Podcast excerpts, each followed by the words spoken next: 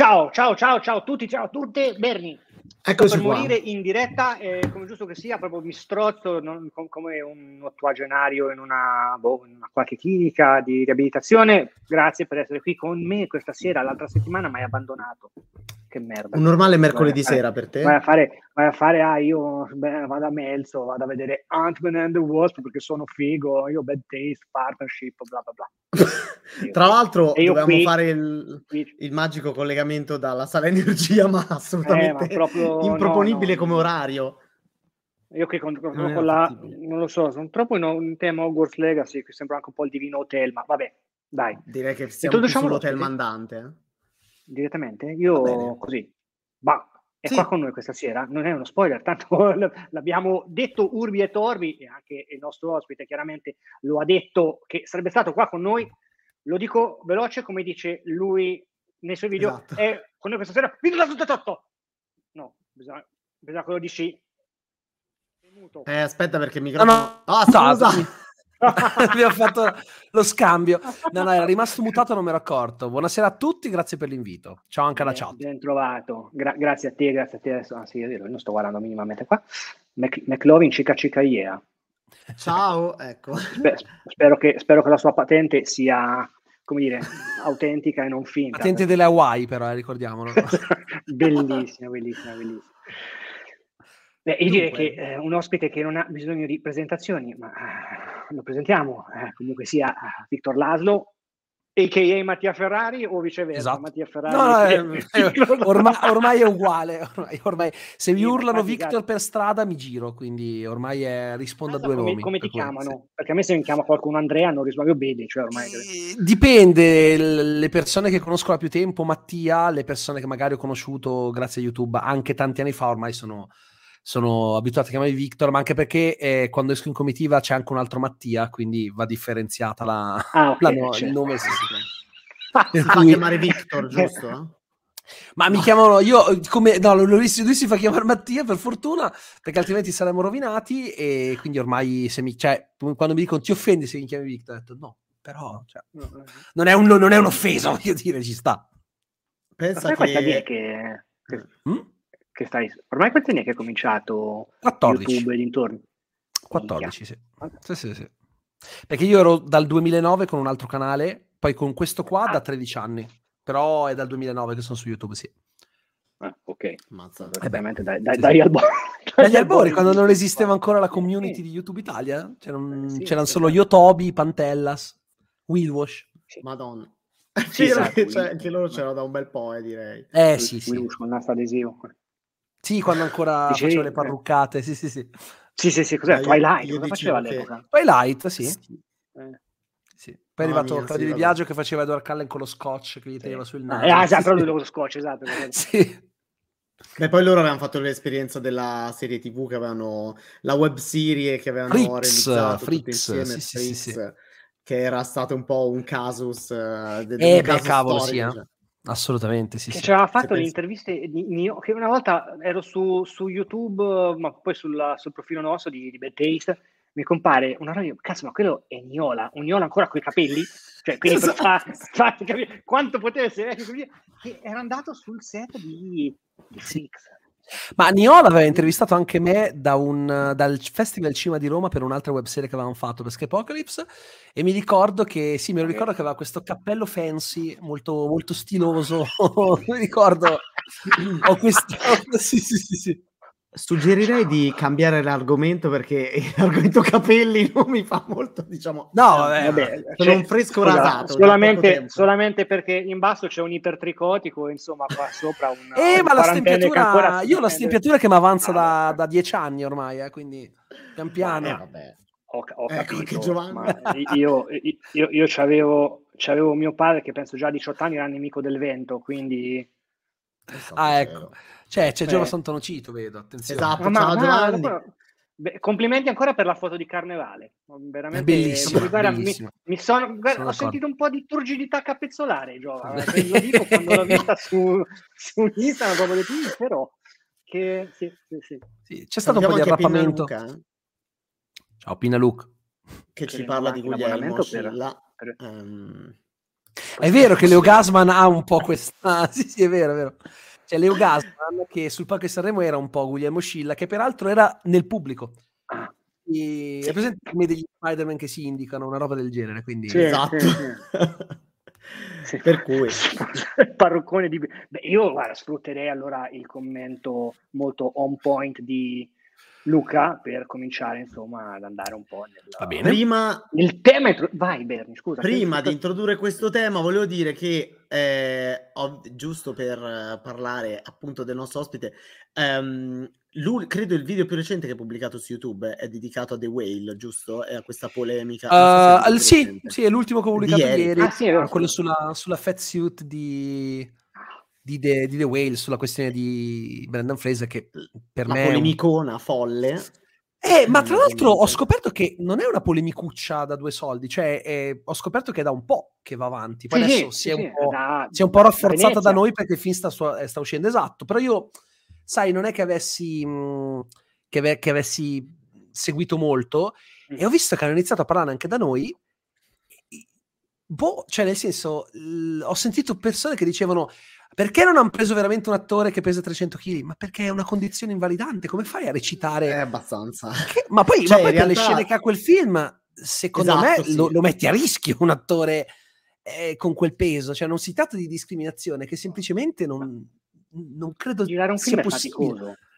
Eh, No, ma poi c'è anche un che, nel, chi ha visto il film eh, sa che c'è anche un, un che di quasi grottesco in alcune scene, per cui sì. eh, c'è sta, l'enfasi eh, data anche dalla Fat Suite che, che comunque sia è, ehm, è fatta di make up prostetico, quindi eh, Certo. appunto enfatizza certe cose. Io ho in mente, non sono tanti gli attori, diciamo, molto sovrappeso, però la- una delle protagoniste di Is Us aveva questa sua condizione di essere fortemente sovrappeso che era scritta proprio anche nella sceneggiatura No, e sì, c'era un'evoluzione nella serie legata anche a questo suo lavoro sul peso.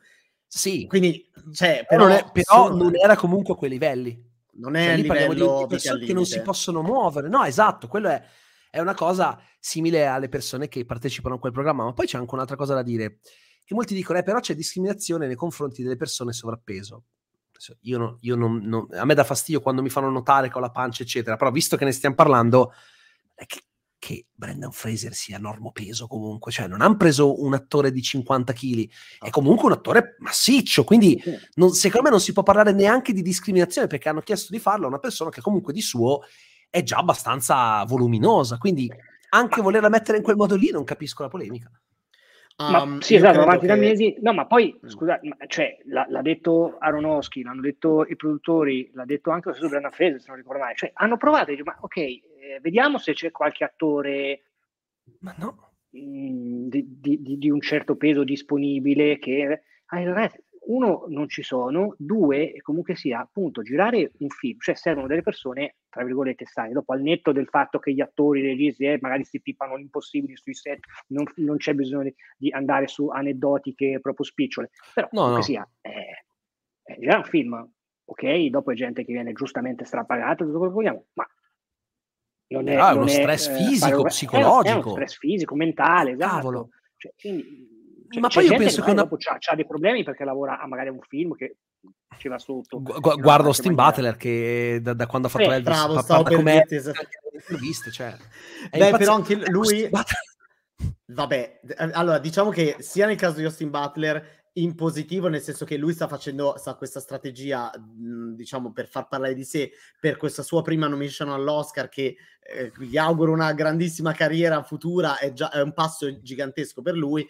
Dall'altro lato, io ho come sospetto che eh, ci siano anche delle polemiche che vengono innescate dai concorrenti per sì. andare a eh, inficiare una, Sì. una campagna Oscar. eh. Però secondo me se una persona pesa 300 kg, la sua ultima problematica è voler Certo. recitare in un film.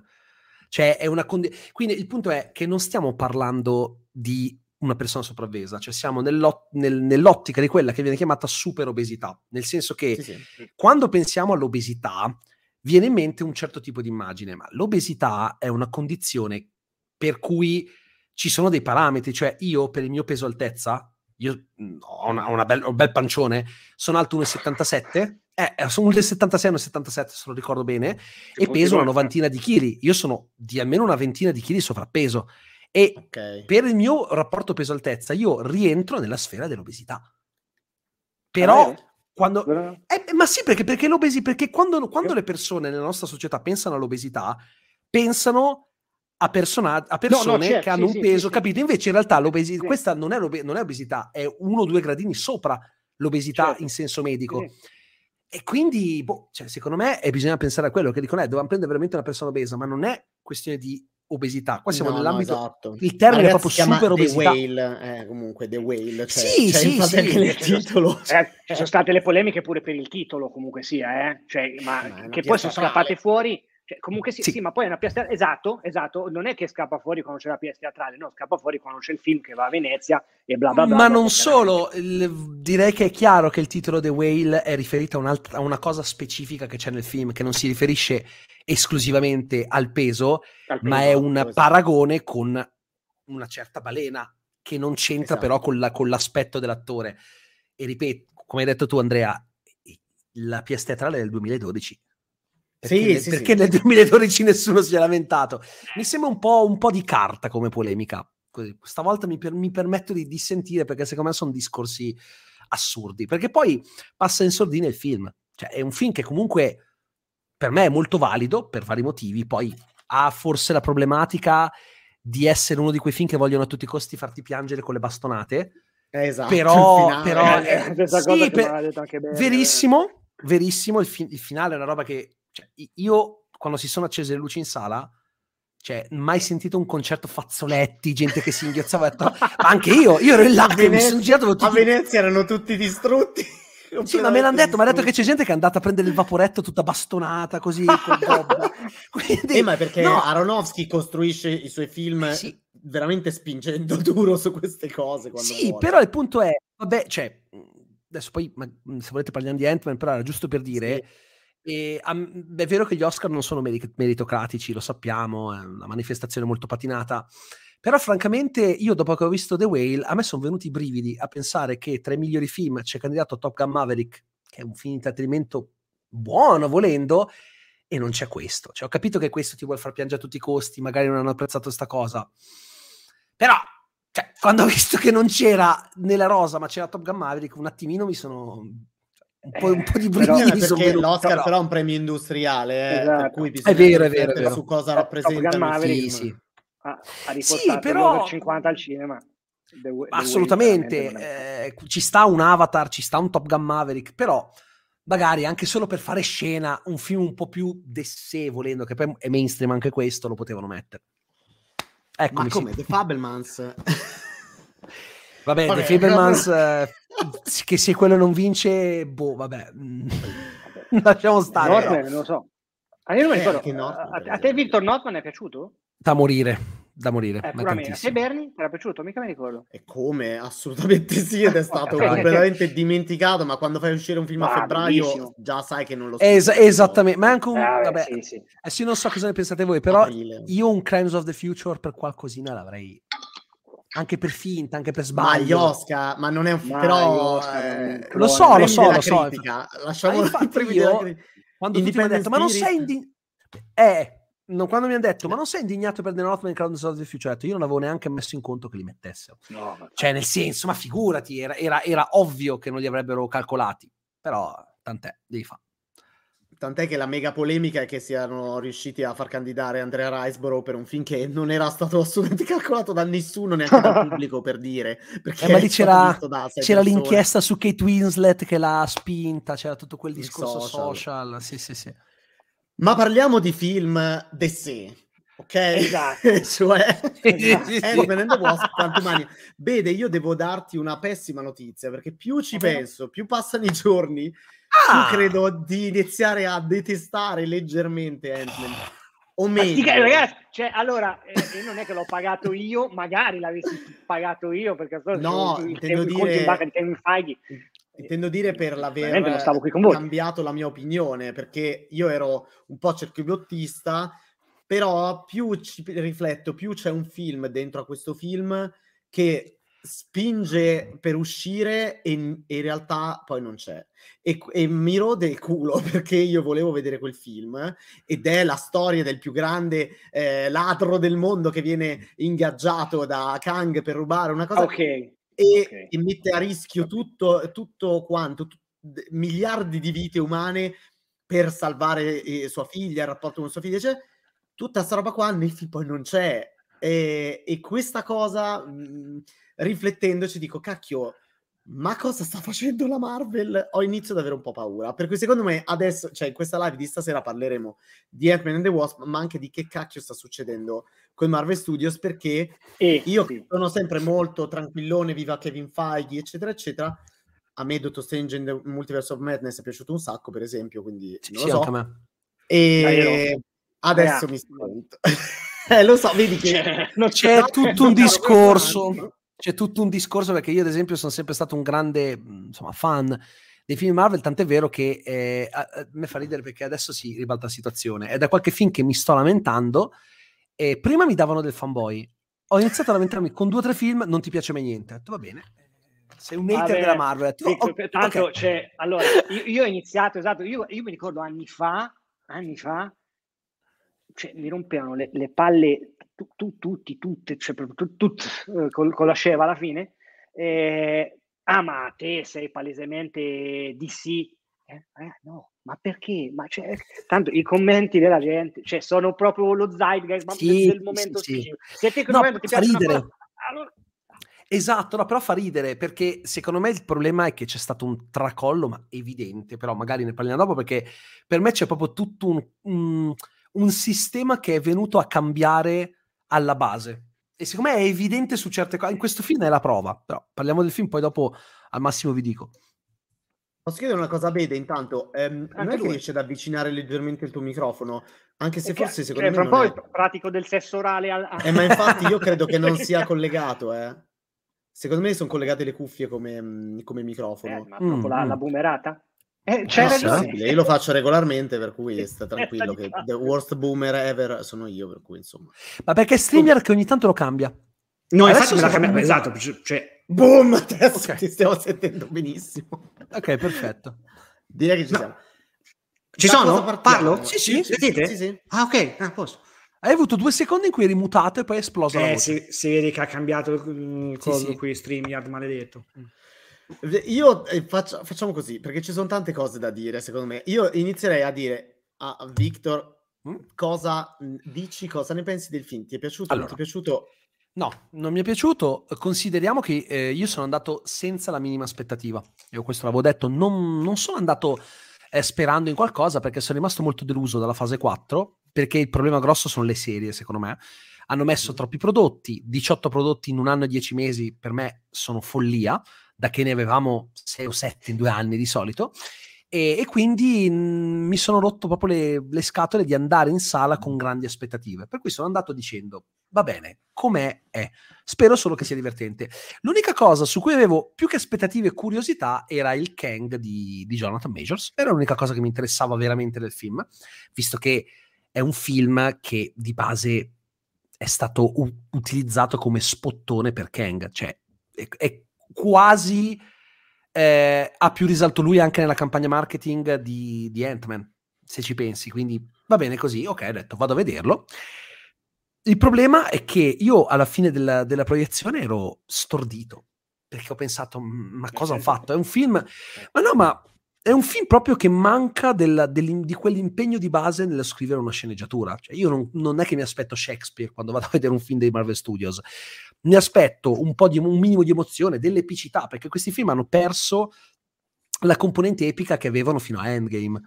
Eh, perché comunque alla fine non è che i film Marvel siano sempre stati perfetti, hanno sempre avuto difetti, però il punto è, un Endgame ha dei problemi di sceneggiatura evidentissimi, che uno, secondo me, si fa andare bene perché ci sono delle scene che sono diventate iconiche, talmente emozionanti come la scena dell'Avengers Uniti, che a un certo punto del buchino di trama te ne sbatte. Cioè, non dici, vabbè, pazienza, non importa perché questa scena vale qualche buchino di trama. Qua invece non ho visto scene particolarmente interessanti, particolarmente epiche, cose che mi abbiano colpito, ma soprattutto sembra che abbiano preso gli spettatori un po' per degli scemi, nel senso che il, il pretesto per cui loro entrano nel, nell'universo quantico è sbagliato su... Si fanno eh, senza spoiler o con spoiler? A Sì, no, spoiler, spoiler sì, sì, esatto. Ok. Specifichiamo adesso, magari lo scrivo Il anche... punto è, Cassie Lang crea questo faro, questo, questo mappatore del, dell'universo quantico, ma Modoc li riesce a portare nell'universo quantico. E io lì subito mm. mi sono chiesto, quando Modoc dice vi ho portati io qui, e io ho pensato, ma non potevano, non poteva fare al contrario? Non potevano uscire loro? Cioè, perché questa cosa... Cioè, poi soprattutto è un radiofaro e perché da questo radiofaro puoi portare le persone? Non si è capito. Soprattutto, alla fine, il nucleo che serviva per aprire il portale viene distrutto. Cassie preme due pulsanti su questo radiofaro e apre un portale. Ma, ma da quando poteva farlo? Era un radiofaro, serviva per mappare... Quindi già questi sono dei buchi di trama. Poi c'è la questione di Janet che non ha detto niente a nessuno. Cioè, ma scusami, sai che il multiverso, non l'universo... 30 anni, eh? eh? Esatto, il multiverso è in pericolo. Tu esci da lì e non dici nulla. Puoi dire a tuo marito, se non vuoi parlarne, guarda, fidati di me, sono tua moglie, mi ami, mi hai cercato per 30 anni, non studiare più l'universo quantico, perché è pericoloso. Poi, quando sarò pronta, ti spiego. No. Questi studiano l'universo quantico e nel momento, un 30, no, tipo 10 secondi prima che entrino nell'universo quantico, lei dice spegnilo, spegnilo. Ma, ma scusami, cioè è una roba assurda. E questo perché? Perché è una retcon, cioè una rettifica, in quanto loro ai tempi del secondo film, quando lei usciva dall'universo quantico, non sapevano che sarebbero andati a parare in quella direzione. Non avevano idea che ci sarebbe stato Ka- Kang e quant'altro. E poi tutta questa povertà totale di idee nel caratterizzare l'universo quantico. Cioè, è, è un po' Star Wars, è un po' Dune, è un po'... Boh. Cioè, poi è un film che è derivativo in maniera spaventosa. Io non vorrei dire, ma l'estetica sembra quella degli Spy Kids di Robert Rodriguez. Sembra di vedere le avventure di Shark Boy e Lava Girl a livello di camp, perché è un film camp in una maniera spaventosa. Non solo, io non so se avete notato, ma è Tron Legacy. A, B, A. Raga, è Tron Legacy. Intendi dire. Eh beh, vabbè, no, no, ma, ma, ma, ma, pensateci un attimo. Un, il protagonista va in un mondo che era già stato teaserato allo spettatore, ma è cambiato. C'è un feroce dittatore che ha come unico obiettivo andarsene da lì c'è pure la scena dove vanno a incontrare il vecchio amico della Resistenza nel bar che poi si scopre alleato col cattivo. È Tron Legacy.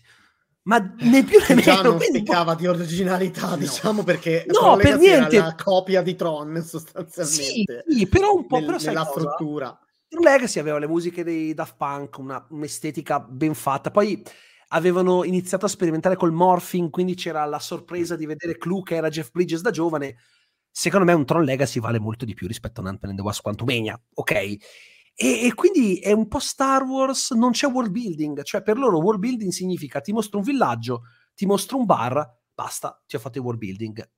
Perché po- ci sono intere popolazioni nel, nell'universo quantico? Ce l'hanno già mostrato l'universo quantico, c'erano solo i mostri, c'erano solo i batteri, i, le creature eh, quantiche, e adesso invece è popolato eh, lei che, che, che, va lì e taglia il braccio al tizio, si mettono a ridere. Io quando vedevo ho detto, ma che cazzo stanno facendo? Soprattutto, io credo che da un po' di tempo non vedevo un film, eh, non una serie, ma un film dell'MCU con degli effetti visivi così scadenti. Cioè, le scene in cui sono, cioè, eh, si, si nota che sono davanti a un green screen. Sembrano incollati quello, con lo scudo. Quello è un, è un problema uh, di, di, tutti i film che hanno ultimato, girato durante la pandemia. Cioè, perché purtroppo lì... Sì, sì. hanno detto rallentiamo la produzione eh, adesso. Esatto, assolutamente. Cioè, Leggiature e post-produzione devono essere pronti. È una cosa che ha detto James Gunn con la DC, ma che mi sa che a Marvel sta iniziando leggermente a... Diciamo, e poi, a, sì, a e poi c'è anche da dire che a me è una cosa che fa molto arrabbiare è il fatto che si vede tantissimo che le scene finali sono dei reshoot. Cioè, c'è, c'è Paul Rudd che eh, sembra aver preso sì, 5 sì, anni sì, da un'inquadratura all'altra, con i capelli pettinati diversi. Che sai, molta gente dice, vabbè, però fine poi... soprattutto proprio. Esatto, sì, sì, perché sono quelle scene, le hanno girato un mese fa. Per me non è concepibile che tu giri un mese prima dell'uscita del film delle scene, per l'amor di Dio, una cosa che a Hollywood si fa spesso, non è che la fanno solo nei Marvel Studios, però... Si fa regolarmente in tutti i blockbuster, eh. ricordiamo sì, che Rogue One vero? fu sostanzialmente rigirato per intero, per tre eh, quarti, sì. ed è un bellissimo, cioè... Sì, sì, sì, anche solo... Eh... Però, capito, il problema è proprio che qua si vede la, che è stato fatto di fretta. Mhm. Ci sono proprio delle cose che sono fatte di fretta. Infatti, dicevano che eh, pare che il, um, il finale fosse diverso fino a un mesetto fa. Sì, sì. Loro dovevano rimanere bloccati nell'universo quantico e, Ka- e Kang scappava. Ve- eh sì, si vede tantissimo. Però anche lì non sarebbe stato ridondante. Cioè, questo qui ogni volta che va nell'universo quantico rimane bloccato dentro. Meno male che non l'hanno fatta sta Sì, cosa qua. esatto, sì, infatti, Beh, no, è quello che pensavo. cosa, esatto, sì, eh. Non Vai, è che il finale in cui Kang fa questa fine non sia ridondante con quello che succede. Cioè, a- quello che inizio a chiedermi io è: ok, che poi nella scena post-credit vediamo che ci sono un miliardo di Kang diversi, ma quella è, già la seconda volta in cui la minaccia Kang viene bloccata in questo Eh, modo. E dici, esatto! "Ah, È questo il problema, cioè- Development." No, esatto, ma perché il problema... il problema... c'è Peyton Reed pure. Ma è vero, il problema è quello. Cioè, il problema grosso è che hai visto Kang in Loki e lo scamazzano. Vedi Kang qui, che poi tra l'altro, perdonatemi, però questo dice, ho ucciso migliaia di Avengers e lo sconfiggo le formiche. No, non solo, c'è pure ehm, Ant-Man, il quale non è chiaro perché lui dovrebbe avere dei superpoteri. Adesso anche questo problema della fase 4 in cui eh, sostanzialmente i, supereroi hanno più o meno tutti gli stessi superpoteri o comunque non è chiaro bene che cosa facciano, lui lo piglia a scazzottate ed è super forte. Ma scusami, ma il potere e le, le- le abilità di Ant-Man, ok, e sa anche pigliare a pizze, ma direi che è anche tutt'altro. Invece giù di botte, Mm, sì. poi se ne piglia anche di botte, eh, devo dire. Però, tipo Kang, dov- cioè, allora, il punto è questo. C'erano delle cose che lui fa nei fumetti che potevano sfruttare, cioè lui apre i portali e tira fuori le armi super tecnologiche. Esatto. Ok, il film è il film, il fumetto è il fumetto, però il punto è che sono cose che visivamente potevano sfruttare. Qua fanno vedere che apre i portali per spostarsi da un punto all'altro, però alla fine il vero potere di Kang qual è? Dovrebbe essere la tecnologia. Però non è che ti menziona queste grandi tecnologie che utilizza, ti fa solo vedere che si incazza, spara i raggi, cioè te lo presentano come potentissimo, ma poi è reso una mezza calzetta, cioè nel finale È banalizzato un sacco. No, più che altro nel finale si fa fare il culo da Wasp, che è un personaggio che non ha fatto niente per meritarsi il nome nel titolo in questo film, capito? Boh, Beh, c'è un meme bellissimo che potremmo Eh, citare. Ce l'hai? Dopo lo mettiamo. No, non ce l'ho. Chi è che ce l'ha passato? Ce l'hanno messo su Slack? Oh, porca Adesso miseria, lo sì, recupero, sì, sì. adesso C'è lo stato un recupero. momento oggi pomeriggio che sono arrivati 157.000. Sì, forse Guido su... No, ma Sì, c'è sì, anche Guido su su cosa? effettivamente. Aspetta, aspetta, metto su... Ok, allora se ce l'avete sulla schiena. No, perché veramente Sì, ci siamo ammazzati da ridere su Eh, voglio vedere perché sono curioso. di- Sì, sì, adesso No, lo eh. metto subito, lo carico. eh, lei, lei boh. Ma io ho anche una Eh, teoria ma su poi Murray, perché eh. Kang? Perché Kang? Perché cioè, l'abbiamo chiamato tutti Kang e adesso dobbiamo chiamarlo Boh. Kang.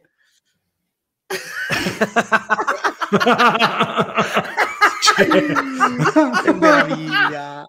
Che meraviglia! Beh, questa, questa è sottile. Questa è molto raffinata, sì, sì. Sì, sì, sì, sì, Questo sì, sì, taglio sì. di capelli.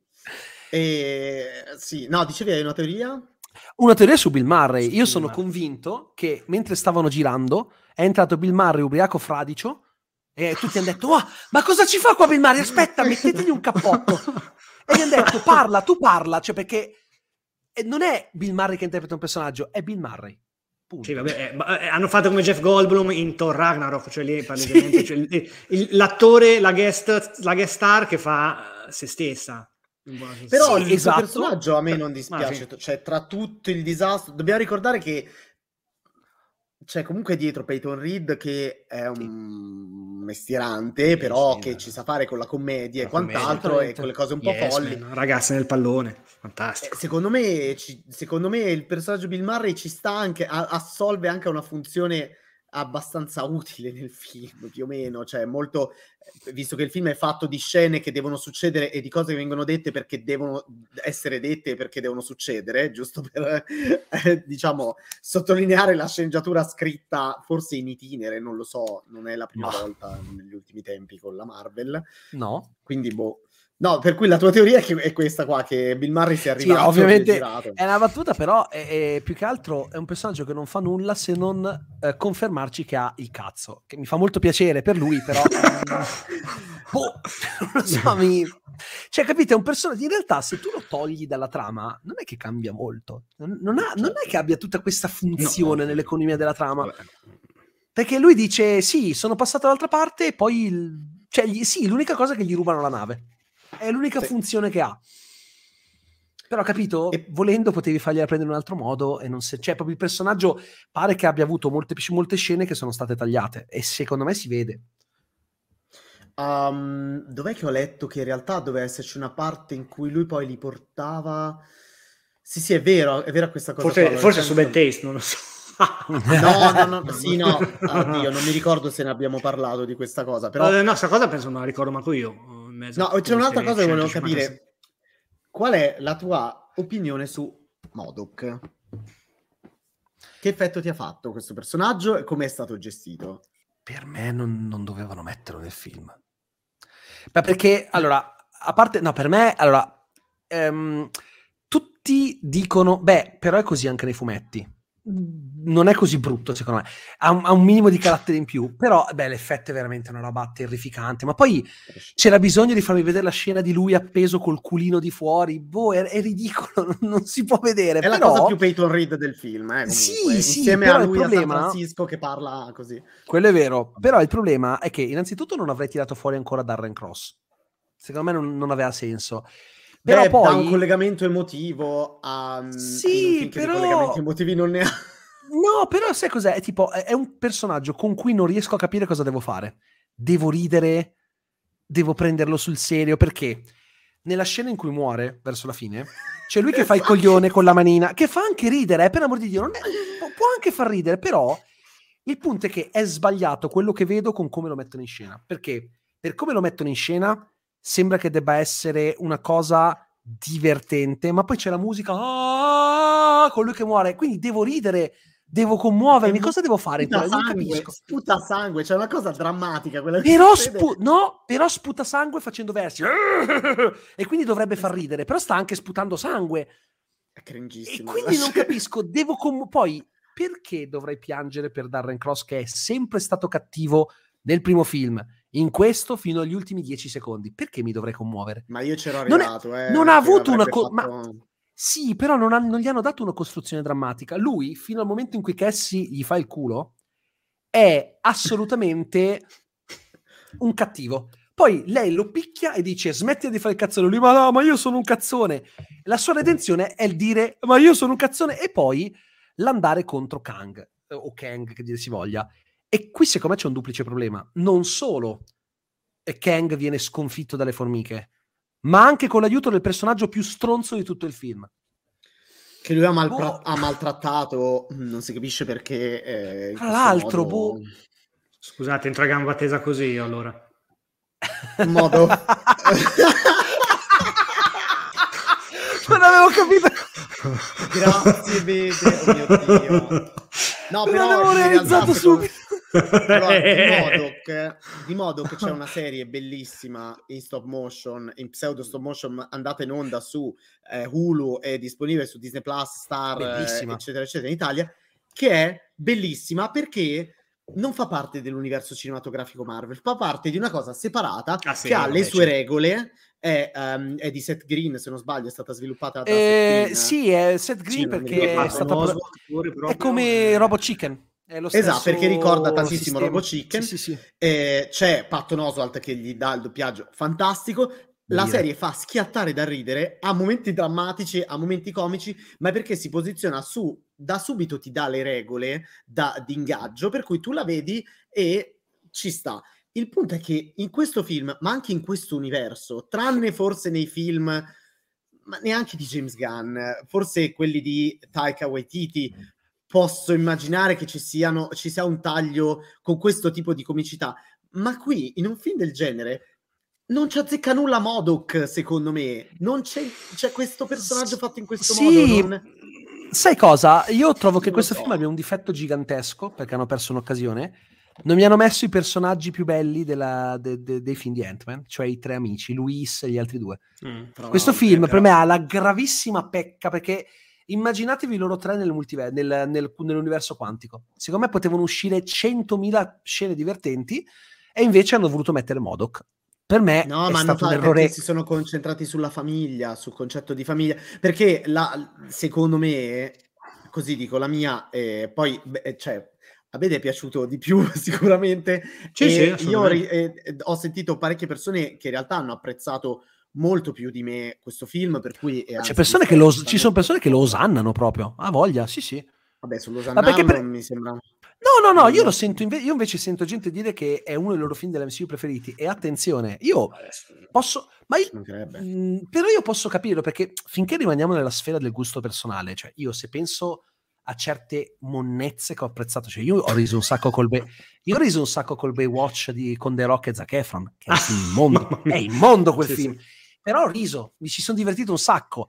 Uh, io mi sono divertito tantissimo con Gods of Egypt, che è il delirio di un pazzo, non è un oh, film. Oh Gesù però... Cristo! però siccome finché uno riconosce il difetto e poi dice frega niente, mi diverto lo stesso, trash. non vedo dove sta il problema. Sì, sì, è trash, assolutamente. Cosa mi hai sbloccato? Eh, lo so, hai ricordato un, un film veramente pericoloso, secondo me, in cui hanno speso 100 milioni di dollari e ne hanno fatti 12, no che 12, Buono. uno e mezzo credo. Avranno sì, fatto vabbè, come ormai, due sulla terra. A, a, Alex Proyas ormai è diventato un, un boomer che svariona su, su, Facebook, cioè io sì. non so se ce l'avete fra i contatti, sì, sì. ma io per volte dico ma porca miseria, ma questo è quello che ha diretto Il Corvo, che ha fatto dei video musicali favolosi negli anni 90, ha fatto anche segnali dal eh, futuro con Nicolas Cage, eh? dove c'è Nicolas esatto. Cage che vede le persone che... in fiamme e le scuote chiedendo se stanno esatto. bene. Però vorrei, vorrei, ricordare questi momenti di pregio. Però, a, Nico, a, Nicolas Cage, però, io perdono tutto. E quindi... Ma ci sì, mancherebbe. esatto. No, Comunque, io... dicevo... Ah no, Scusa, allora facciamo così No, non so se dire io la mia così ci diamo giù duro ah, vai, vai, fino vai. alla fine e poi... Ma altrimenti, la... no, scusa, se no dopo almeno facciamo 33 no, 33 sì e 33 no. E poi rimane l'1% perché non abbiamo il virgola 3 sta, esatto. allora vai te. Allora io, allora, sarà che ve... io ho recuperato Black Panther Wakanda Forever uh, la, la, due settimane fa quando è arrivato su, su, coso, su, su Disney Plus. E boh, sarà che ancora ero fresco dal, dalla visione di quello che, sì, da, da, sempre premettendo dal mio punto di vista, è un film che è orrendo, ma davvero come messa in scena, anche tralasciando tutto il discorso delle difficoltà dei film, dei blockbuster ultimati in pandemia con le, le pipeline produttive degli effetti speciali che si sono ingorgati, bla bla bla bla bla bla. Ok, se io posso anche soprassedere sulla spiegazione lasciata un po' sospesa di come funziona il dispositivo di, di Cassie Lang in, in Ant-Man 3, ecco, io in Wakanda Forever va bene Cinecomi, va bene quello che vogliamo, però che mi vedo una riunione delle Nazioni Unite, insomma, dove ci dovrebbe essere un minimo di sicurezza che mi arrivano 157 Dora Milage con uh, tutti i mercenari francesi eh, lì ecco quella è una cosa sulla quale con le, la- con le lance in mano eh, ecco, lì, lì, tendo ad essere più puntacazzista eh, rispetto al dispositivo dispositivo mh, mm, quantico no no di una mm, no Dune è stato fatto giova No, no, eh, guarda, è molto semplice. Dune, oh. la lavorazione è cominciata. Io ero agli studios dove l'hanno girato quando stavano, erano a metà delle riprese di Terminator uh, Dark Fate, hanno cominciato subito dopo, quindi... Eh, no, parla eh, della post È stato girato nel 2000, ah, okay. credo nel 2018 comunque, perché è uscito nel 2020 quindi... No, è stato, no, no, eh, allora, sì, scusa, 2018, esatto, nel 2018 io ero, la set visit era a settembre del 2018 ai Yorigo Studios a Budapest, Uh, le riprese di quella fetenzia di Terminator sono andate avanti fino a fine ottobre, mi pare, metà novembre, e subito dopo si è cominciato. È ah, cominciato la post. Ah, la, la, post sì, sì, sì l'hanno fatta in pandemia, però, però le riprese no. Sì, soprattutto era, era, un film che comunque che c'aveva già del girato, ok, la post produzione è stata fatta dopo, ma quanto era già stato delineato e organizzato durante, al netto del fatto che, ok, sì, certe volte questi film li finiscono il giorno prima dell'uscita, vabbè, comunque sia se, per, per, non divagare troppo. E, ehm, ecco, per me sia Black Panther Wakanda Forever che poi Doctor Strange, ecco, per me Doctor Strange è, è molto più, adesso poi non, non, entro nello specifico perché l'ho rimosso, non l'ho rivisto neanche su Disney Plus se non per un quarto d'ora.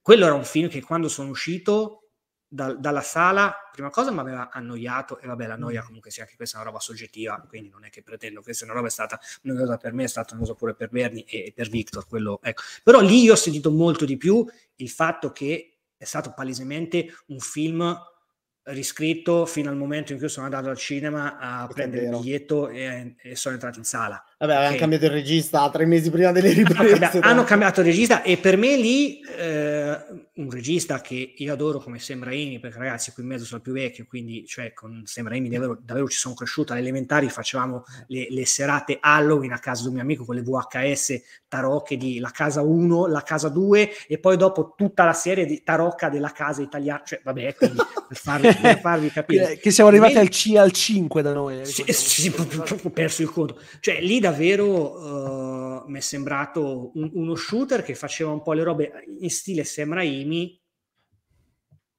quindi l'ho, l'ho trovato davvero un film, un film, anonimo. Qua, premettendo che sì, non siamo ai livelli di, di epicità di, di, Avengers Endgame, assolutamente. Ecco, per me lì hanno raggiunto un livello artistico, produttivo, recitativo, cioè ragazzi, per me eh, il momento fra Robert Downey Jr.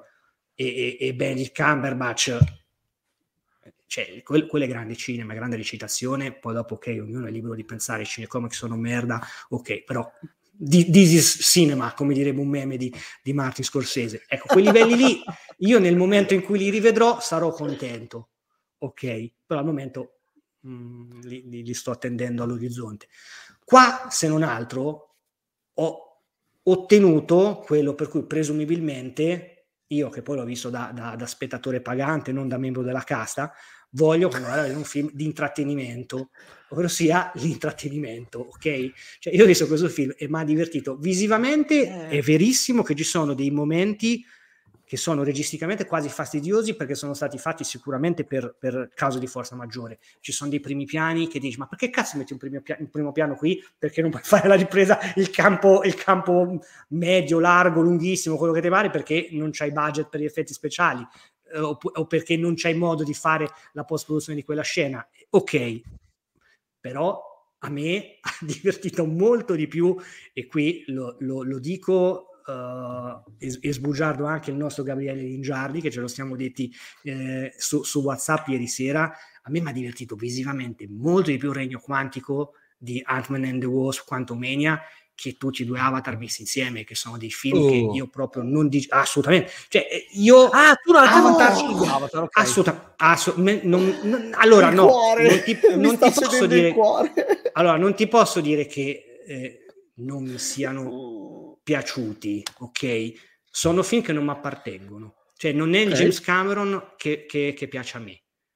Ci sta, cioè lo capisco per me è proprio una deriva rispettosissima, tutto quello che vogliamo.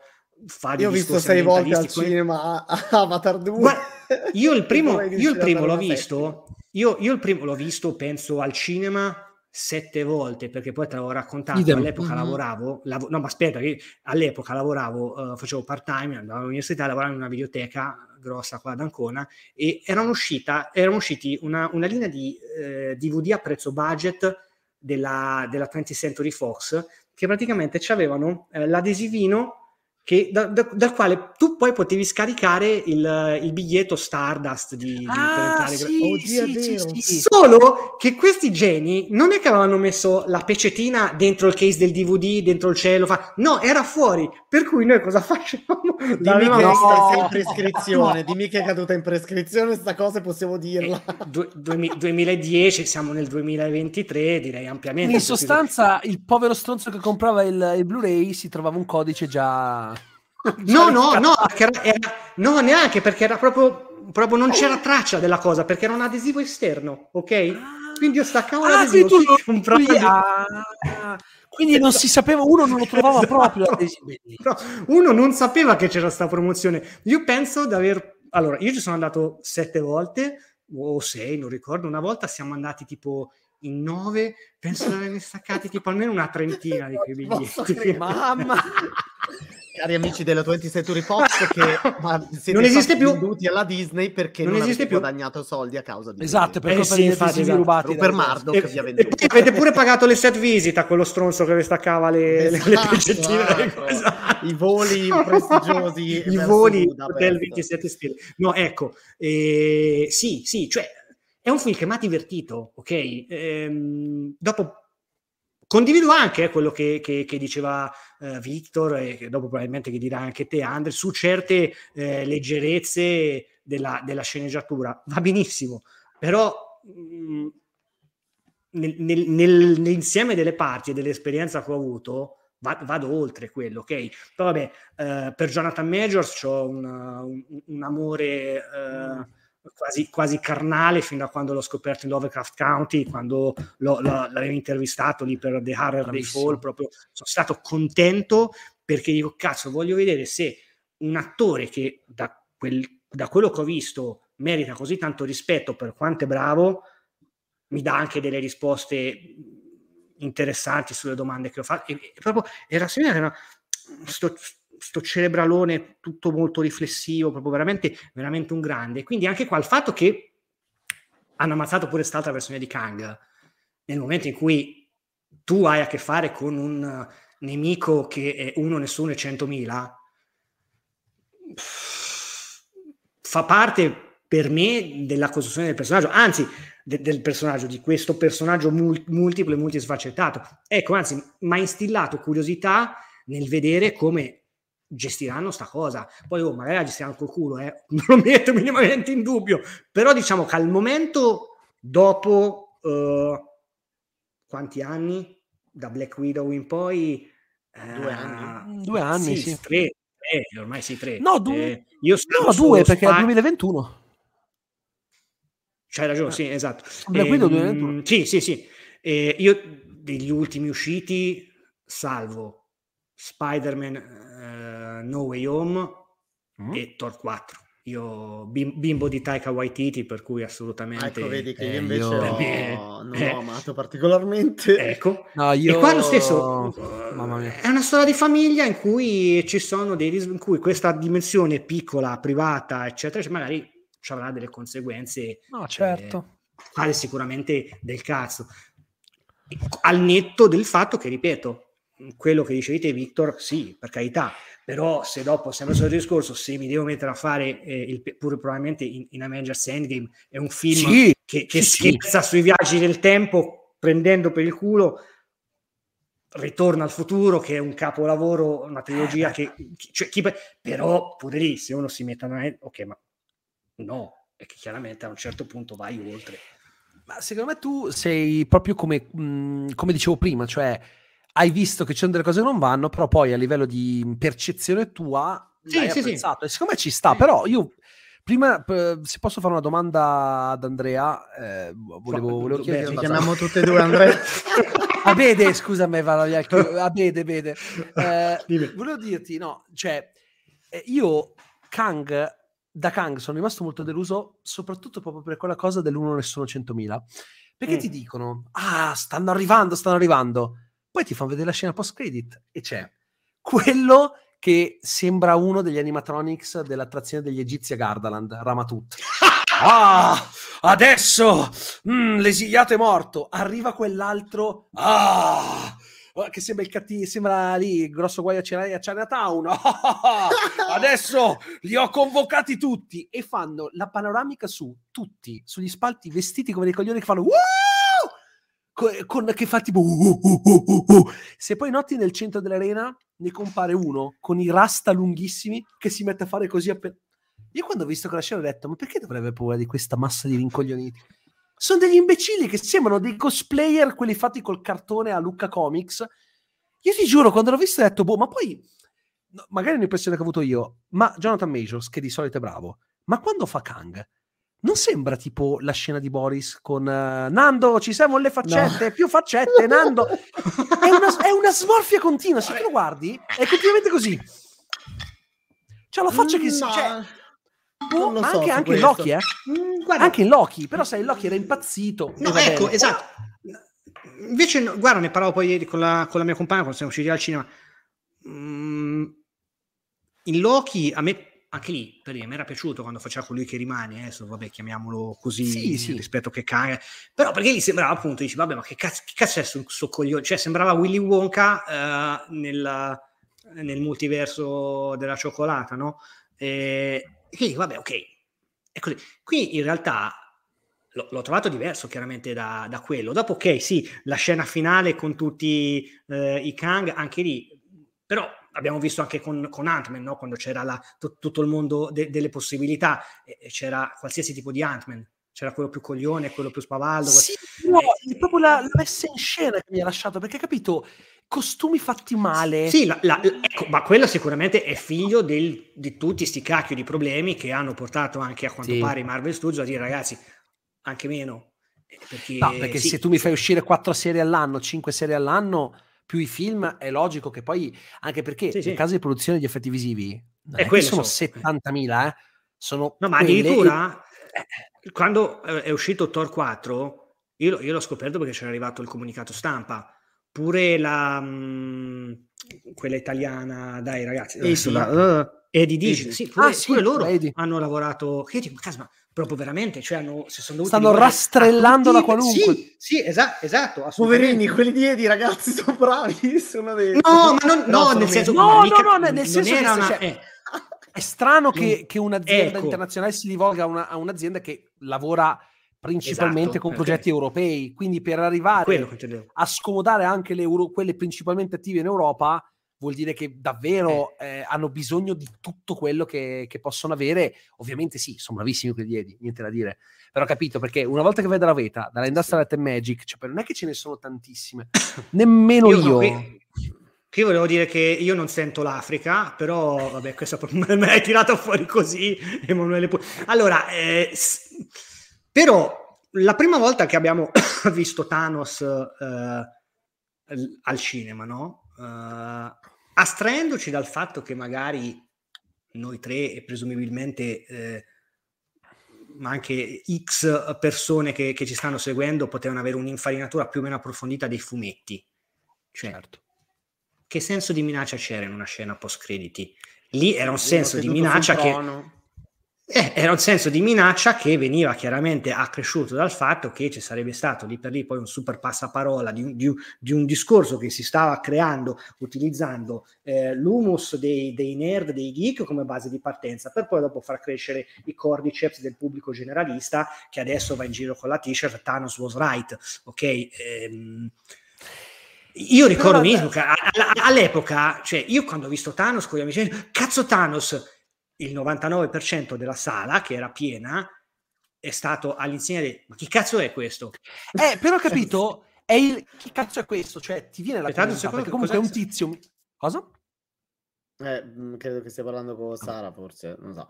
Ah. Dicevi scusa? È un tizio minaccioso con questo guanto che fa, va bene, allora lo farò da solo. Ti creava la curiosità. Il problema di Thanos... Sul guanto eh, anche, eh, su sì, questa sì. cosa. È- cioè, aveva- era un gesto cinematografico. Era abbastanza- molto figo. Poi Thanos è stato. allora, Thanos ha cambiato caratterizzazione ogni volta che l'abbiamo visto. Perché in una scena post credit era una, era una cosa e aveva un aspetto. Sì, vabbè, certo. Poi da blu è diventato, È diventato violetto. Josh Brolin. Sì, e poi sì, perché all'inizio non era neanche Josh Brolin. Eh, Poi lo vedi in Guardiani della Galassia, che non è il cattivo principale, e dici, boh, ma non sembra lo stesso, cioè, non mi sembra così minaccioso. E poi lo vedi in Infinity War Endgame, che è ancora un personaggio diverso. Questo perché? Perché non hanno fatto quella, cioè, hanno fatto una cosa diversa con Thanos rispetto a- che con Kang. Thanos è arrivata, la vera minaccia di Thanos è arrivata con Infinity War. Qui invece, Infinity fin da War. subito, fin dalla sua prima apparizione, ti dicono: Guarda, che di me ce ne sono infinite versioni e ti fanno un culo così. Fin da subito te lo presentano come grande minaccia. E secondo me non aiuta il fatto che lo vedi due volte per due volte lo ammazzano. E dici, vabbè, venite, tanto, tanto ogni volta che, arriva, che arrivano lo ammazzano, che cazzo se ne frega. Ma soprattutto c'è una problematica, che colui che rimane e questo Kang hanno lo stesso, sono due Kang diversi, ma hanno lo stesso obiettivo. Lo stesso obiettivo, isolare la linea temporale e escludere le altre. È questo il fatto. Tu mi presenti uno che ha una caratterizzazione diversa da colui che rimane, ma ha lo stesso identico obiettivo. È quello, capito? Non riesco, a, non riesco proprio a capire il, il senso della cosa, posto che nella scena post-credit lì in mezzo c'è anche colui che rimane prima che diventi colui che rimane. Quindi anche mm. questo casino del loop l'ha spiegato un po' malino per quanto mi riguarda, però boh. Um, il fatto è questo che il lavoro proprio di costruzione della storia, della, della storyline, dell'arco narrativo nella, nelle prime fasi è passato prima dal presentare questi supereroi e poi dal mettere in discussione il loro ruolo all'interno della società e non solo il chi controlla i guardiani, watches the watchman, ma soprattutto eh, come facciamo a fare in modo che queste due fazioni non si, dividano, non si dividano e si pigliano a pizze. E infatti è arrivato il culmine migliore di, que- di quella prima parte, che è stato Civil War. Uh, successivamente viene introdotto seriamente il super villain per far capire anche che questo gruppo di supereroi, gli Avengers, si scontrerà, si unirà le forze per scontrarsi contro chi veramente la vera minaccia, no? E quindi Thanos poi ha assunto un ruolo ruolo narrativo preciso e, tutto, e una sua caratterizzazione. Qui viene fatto l'opposto perché i personaggi, ehm, diciamo, eh, non è che alcuni ci sono già, Doctor Strange e così via, altri vengono introdotti, ma il focus di queste, nuove, di queste nuove fasi è il multiverso e l'introduzione del mega super villain su cui si lavora da subito. Io credo, cioè, sono d'accordissimo sul fatto che ehm, Kang con questa cosa, perché l'ho detto fin dall'inizio, cioè con questa cosa che muore una volta, muore due volte, dici anche ma che minaccia è? E poi questa scena post-credit che ti fa appunto un po' ridere perché vedi questa specie di, di arena eh, piena di, di, di, Kang un po' ricoglioniti, ti fa dire ma chi sono questi? Um, però forse, non lo so se nel subconscio... Um, ci può aver dato l'impressione in realtà che, ok, ma questo muore, muore, lo ammazzi, ma torna. Cioè, effettivamente, se mi, se mi fermo a rifletterci, dico, cazzo, effettivamente però c'è un numero infinito di questi Kang, più o meno infinito, cioè ci, sì, ci sono i, tantissimi Kang, e li ammazzi, li ammazzi, li ammazzi, certo, sembra facile ammazzarli, ma a quanto pare continuano ad esserci e, e, e sono anche uno diverso dall'altro, e quindi... Forse effettivamente, non... grazie Agente Cooper per questa battuta clamorosa, ti ringrazio, la riunione di condominio, grazie, Gra- adesso poi leggeremo i commenti, eh. però questa veramente meritava di essere evidenziata. Mi, mi rendo conto che forse può essere vista appunto da, dal, dal, lato opposto, cioè del dire cacchio, in effetti, però questi una volta l'hanno ammazzato, un'altra volta l'hanno ammazzato, ma questi ce ne sono molti di più. Doveva essere minacciosa questa scena dei, dei post credits e non l'è stata. Non ti sentiamo, Victor? Eh? Non so perché. Ah, scusa, boh, non so, si era disattivato il microfono a caso. Um, c'è questa, cioè, io l'avrei vista molto meglio la scena se fosse stato tutto in silenzio con loro che guardano fisso o che guardano in una qualche direzione, tutti in silenzio sugli spalti, con la musica che cresce. Avrei preferito invece di vedere questi fanno che sembra boh, la partita allo stadio. Non ha senso, io, nemmeno, non lo so. Io ci ho visto una versione sci-fi di Cyrus che parla alla riunione delle bande dei guerrieri della notte, però magari so eh, Però sai qual è il problema? Ah. Può essere una cosa tipo quella, però secondo me il problema è che questa scena qua è camp. L'MCU mm-hmm. non è mai stato camp. Cioè, questa è proprio è una roba che io me la sarei vista mm, tranquillamente. Cioè, lo è con, non così, lo è con i film di Taika Waititi, è molto camp. Se Infatti, io li odio. Direi Fox, eh. Eh sì, non li posso sopportare i film di Waititi dell'MCU. Mamma mia. Davvero? no, no, cioè, per me, Thor Love and Thunder, per me, cioè, io quando ho visto, cioè, parte con la scena di Gore che gli muore la figlia tra le braccia, ho detto, ah, interessante. Poi arriva nell'isolotto e c'è il tizio che dice ah tu sei una merda adesso ti schiaccio spostati però di lì perché dietro di te c'è l'unica arma che può uccidermi. Love and secondo me è, è, più debole dei film di Waititi madonna. Però, però almeno lì c'è, cioè, lì viene detto esplicitamente, cioè è una cosa, è come dirti le regole, come dicevo prima con Modoc, la serie tv. Cioè tu quando inizi a vedere il film di Waititi, Thor Ragnarok, ha un tale senso dell'umorismo, è talmente stilizzato, è talmente o ci stai o non ci stai, però almeno invece qui è un mistone. E ne approfitto per dire la mia su un paio di cose. Allora se, il, più ci rifletto, più non riesco a capire. In questo film, nel quale, forse perché ci siamo abituati, o siamo stati abituati al fatto che ogni film di Marvel Studios, o meglio, gli spettatori si aspettano che ogni film di Marvel Studios sia un mix tra un crossover e qualcosa di super epico. Vedi eh, Spider-Man No Way Home e vedi anche Doctor Strange il multiverso della follia che alla fin fine univa dei personaggi diversi ehm, appartenenti a franchise diversi dei de Marvel Studios.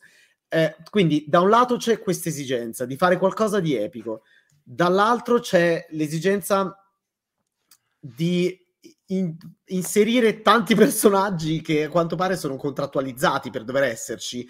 Eh, si, si, è secondo me snaturato in questo film il concetto invece che era stato secondo me intelligentemente eh, Grazie, agente Cooper. Qua dopo la spieghiamo Do, dopo la spieghiamo a Victor, esatto. Ma se no non li capisco. Così parleremo poi di The Last of Us. Um, le, l'esigenza di inserire dei personaggi contrattualizzati a tutti i costi, però si, si, va a snaturare una cosa molto intelligente che era stata fatta fino adesso ne, nell'universo cinematografico Marvel, e cioè ci sono certi film super epici, ci sono dei film più piccolini, più indirizzati alla famiglia. Ant-Man è un film più ridotto, e, sia il primo che Vero? il secondo, sì. con budget più ridotto, con un umorismo di un certo tipo, con un certo anche dialoghi un po' più... e anche che non ha pretese di super mega incasso, se vogliamo. Qui c'è per l'ennesima volta un finale di 25 minuti con una mega battaglia della quale non ce ne frega una mazza, non si capisce perché dobbiamo vedere questa battaglia in cui si pigliano tutti a pizze, quando poi i protagonisti sono una famiglia, sono un gruppo, è quello il focus sì. emotivo. E l'altro problema, eh, però anche lì c'è un altro problema di questa famiglia, a noi non frega una mazza. Primo perché c'è un personaggio che torna dopo 30 anni e sembra che questa cosa non... cioè si trovano tutti a mangiare. Non abbia disturbato nessuno, esatto, sì, sì. Secondo perché c'è Wasp che è pronta a fare il sacrificio uh, assoluto, ma in realtà nel film non fa nulla, non fa letteralmente niente lei. E poi il problema ma è niente, Cassie. Eh. Il problema è Cassie, cioè, quando, cioè Cassie sembra che eh, Janet e Hank siano i suoi nonni, ma perché? Sì, Quando è che si è creato questo bonding? Uh... Soprattutto non è, non non è chiaro. Tu non hai trovato Cassie un personaggio insopportabile?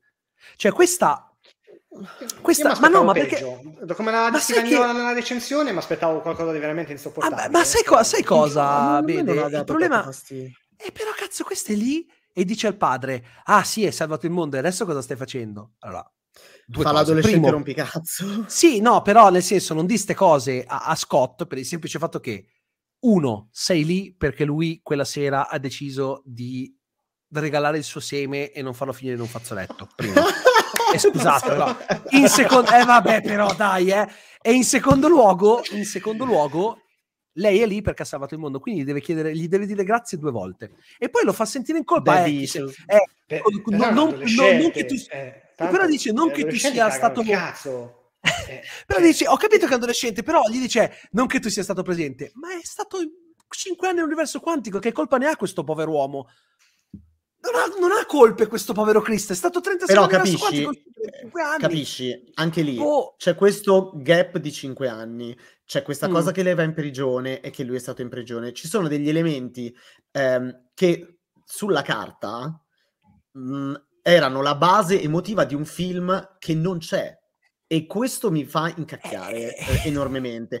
Eh, sì. Scusa, la cosa principale di un film, i protagonisti devono cambiare iniziano in un modo e devono arrivare alla fine diversi. Questo film inizia in un modo e finisce esattamente nello stesso modo. L'unica variazione è lui che camminando dice: Potrei aver fatto una cosa veramente dannosa. Ma chi se ne frega, andiamo a mangiare la torta. Fine, ma lui non è cambiato, non è cambiato lui, non è, cam- è cambi- ha recuperato un po' il rapporto con Cassie, ma non è nessun altro personaggio è cambiato. Il finale è importante. No, è, ma guarda che il finale è importante perché ti fa capire che c'è una sindrome che gira. Perché Janet che non dice un cazzo, questo che sa che inconvogliati non dice un cazzo a nessuno, secondo me è un virus. Perché non è possibile che i personaggi. Cioè, hai visto che questo. Eh, cioè, tu sai che questo. Di questo ce ne sono milioni, miliardi, infiniti, ok? Fai una chiamatina agli Avengers, a qualcuno, e di no, ma guarda, ho incontrato sto tizio. No, non fa niente, va a mangiare la torta con la figlia. Cioè, capisco Sai che è un film è? di base comico, eh, però... Per me è, è una sagace allegoria delle dinamiche familiari, in cui praticamente c'è gente che non si dice un cazzo, alla fine... No, lo capisco, però, però capisci eh. che qui c'è in ballo la, la sorte di, di, di svariati universi. triliardi e triliardi di persone Guarda, che potrebbero la dovevi morire spingere- un cazzo, cioè, boh. Secondo me la dovevi spingere più avanti, ancora più in là, con questa storia del gesto egoistico eh, di Scott Lang eh, che avrebbe scelto di recuperare i cinque anni perduti con la figlia grazie la figlia, a questo certo. accordo con Kang. Quello sarebbe stato un gesto egoista che potevo capire e che avrebbe avuto senso. Ma qui dire, vabbè, sti cazzi, alla fine dici, ma perché? Cosa c'entra? Cioè, non è, tu sollevi un problema, eh. Cioè, sì, che, che non c'è una direzione ben chiara fra la, la, la gravitas e la, e la locura, ok, sì, non- quello sì, non è, non è- non è molto, non è molto bilanciato da questo punto di vista, però ripeto, francamente li trovo peccati Beh, sì, cioè, nel sì. senso, No, vabbè, No, cioè, però- adesso io sto dando contro a questo film. eh, Ci sono dei problemi, secondo me, che io ho notato Sì. già dalle foto di scena che sono state condivise con la stampa nelle ultime settimane. Sono tutti primi piani o mezzo busti con sfondi sfocati. Quando io vedo queste foto di scena, mi rendo conto che c'è stato un problema Ma produttivo. la- anche, anche con il, anche con il primo teaser che era uscito, Cioè. comunque siamo detto, ragazzi, questo l'hanno girato tutto in un, in un capannone con In i green volume, screen. Ma- e ciao, quello sì. C'è un problema ancora più grosso, che allora, magari qualcuno può non fregare, è che a me non piace essere preso per il culo come spettatore, cioè eh, la Marvel non è nuova a fare trailer un po' ingannevoli, però sai, Certo. un Sì, sì, conto è me- mettermi Hulk in Wakanda nel trailer eh, di Infinity War per evitare di fare spoiler, ok? Perché dici se non c'è Hulk, dici "Oh, non c'è Hulk, quindi allora lo metti per fare il scenone, per, per non, per non- per fare la- il scenone per il trailer, ma per non spoilerare la mancanza di Hulk. Lo posso capire. Ma che tu mi faccia un trailer che si basa su frasi mai dette all'interno del film e su scene mai viste all'interno del film in cui mi fai credere che la pellicola si baserà sul fatto che eh, Kang offrirà a Scott la possibilità Eh, di avere il tempo perduto con la figlia, cioè dal trailer sembra che Kang possa fare, possa manipolare il tempo, cosa che ti dicono nel film, io il tempo lo vedo in maniera diversa. Come? sì, sì. Cioè, esattamente come io non ho ancora capito che cazzo fa questo, non ho capito che poteri ha, non ho capito che cazzo fa col tempo. Cioè, capite che queste sono cose che cioè, io capisco la sospensione dell'incredulità, però qui è proprio pigrizia nel sceneggiare, senza contare che, ad Mm. esempio, fai No, ok, secondo me è una questione dei problemi produttivi che hanno cambiato tantissime cose. Ok. non- però, eh, però, minchia, ma così mi cambi proprio il film, perché quello è un Sai cos'è? È che qua si sono affidati a una, una sindrome dei Marvel Studios, ok? Che ha, ha contagiato tante altre case di produzione, anche la DC. Vedi il cacchio di, di mm, Black Adam. Eh, ed è facciamo un film, ma è tutto concentrato su quello che verrà dopo e il film poi perde completamente senso. Io in sala energia eravamo tutti lì pronti a dire eh, io durante il film continuo a dire oddio le scene dei titoli di coda, chissà che cacchio succede. Cazzo, ma c'è un film da vedere e penso a cosa saranno le scene dei titoli di coda. Questo è, quello. un problema che Marvel È problema. Hanno portato, eh, secondo me. È un problema grosso, ma poi c'è anche una scena che, allora, lì proprio è, è una questione di semantica. Eh, anche Kevin Feige aveva detto, questo film sarà un ice movie comico nell'universo quantico. Ho detto, ice movie, ma perché? Ken che dice, Eh, devi rubare una cosa per me. E deve recuperare il nucleo. Cioè, è come se io dicessi a Bede, eh, mi, è caduto, mi è caduta la torcia dietro l'armadio, me la rubi per favore? No, me la stai prendendo, la recuperi. Che cazzo rubi? Ah, rubi tu rubi qualcosa a qualcuno, non, non è che... Cioè, quello è prendere. Dov'è l'ice movie? Quando dice devi rubare una cosa per me, ma che cazzo stai rubando? È un... non, capisco... eh, Perché me la... perché- Quando peraltro già il, prim- il primo Ant-Man già era un nice movie, quindi... Eh, esatto, esatto. Poi io capisco perfettamente che il film possa piacere. Infatti, nella recensione l'ho detto, a me non è piaciuto, ma io ero sicuro che un sacco di gente l'avrebbe apprezzato. A me dà fastidio quando magari uno viene a dire no, il film è meraviglioso e non ha difetti. E no, lì no, non puoi dire che non ha difetti, però se una, vo- se una volta che uno i problemi li vede e riesce a passarci sopra, perché poi secondo me con questi film qua conta anche tanto il mood con cui li vedi. Cioè io ad esempio Ah, ho appre- avevo- io avevo apprezzato il Justice League di Joss Whedon. Lo dico senza vergogna. Mi, mi massacrano da anni. Ah, davvero? Mi ero divertito. Che so, Mi ha dive- eh, mi parole, divertito parole forti, parole, Parole forti, forti. veramente Ti dirò di più. Ti dirò di più. Io ho amato Zack Snyder's Justice League. Che, e lo Ah, dico... Quello Eh, anche però vedi, però sono tanto, cose-. Sono cose che ammetto con la stessa eh, riluttanza con cui ammetterei di aver rubato un, un collier, capito? Cioè, No, guarda, mi- capisco, io mi vergogno, è successo però è... Vabbè, però Just- Ah, no. Zack Snyder Justice League è proprio un- una, è un'operazione Sì, nettamente diversa da quella di commerciale. Whedon, secondo No, no, me. certo. No, ma secondo me ha elementi che si può dire che sono ben gestiti, cioè in realtà non è stato distrutto dalla critica. No, no, anzi, League, anzi, è stato più quindi... apprezzato quello. No, di... Sì, assolutamente. Sì, sì. Però Ovviamente. ti dico, quello l'ho apprezzato perché l'ho visto a casa, in poltrona, eh, in mutande. Se fossi stato al cinema probabilmente Ma non avrei avuto la stessa opinione, quindi conta anche il mood.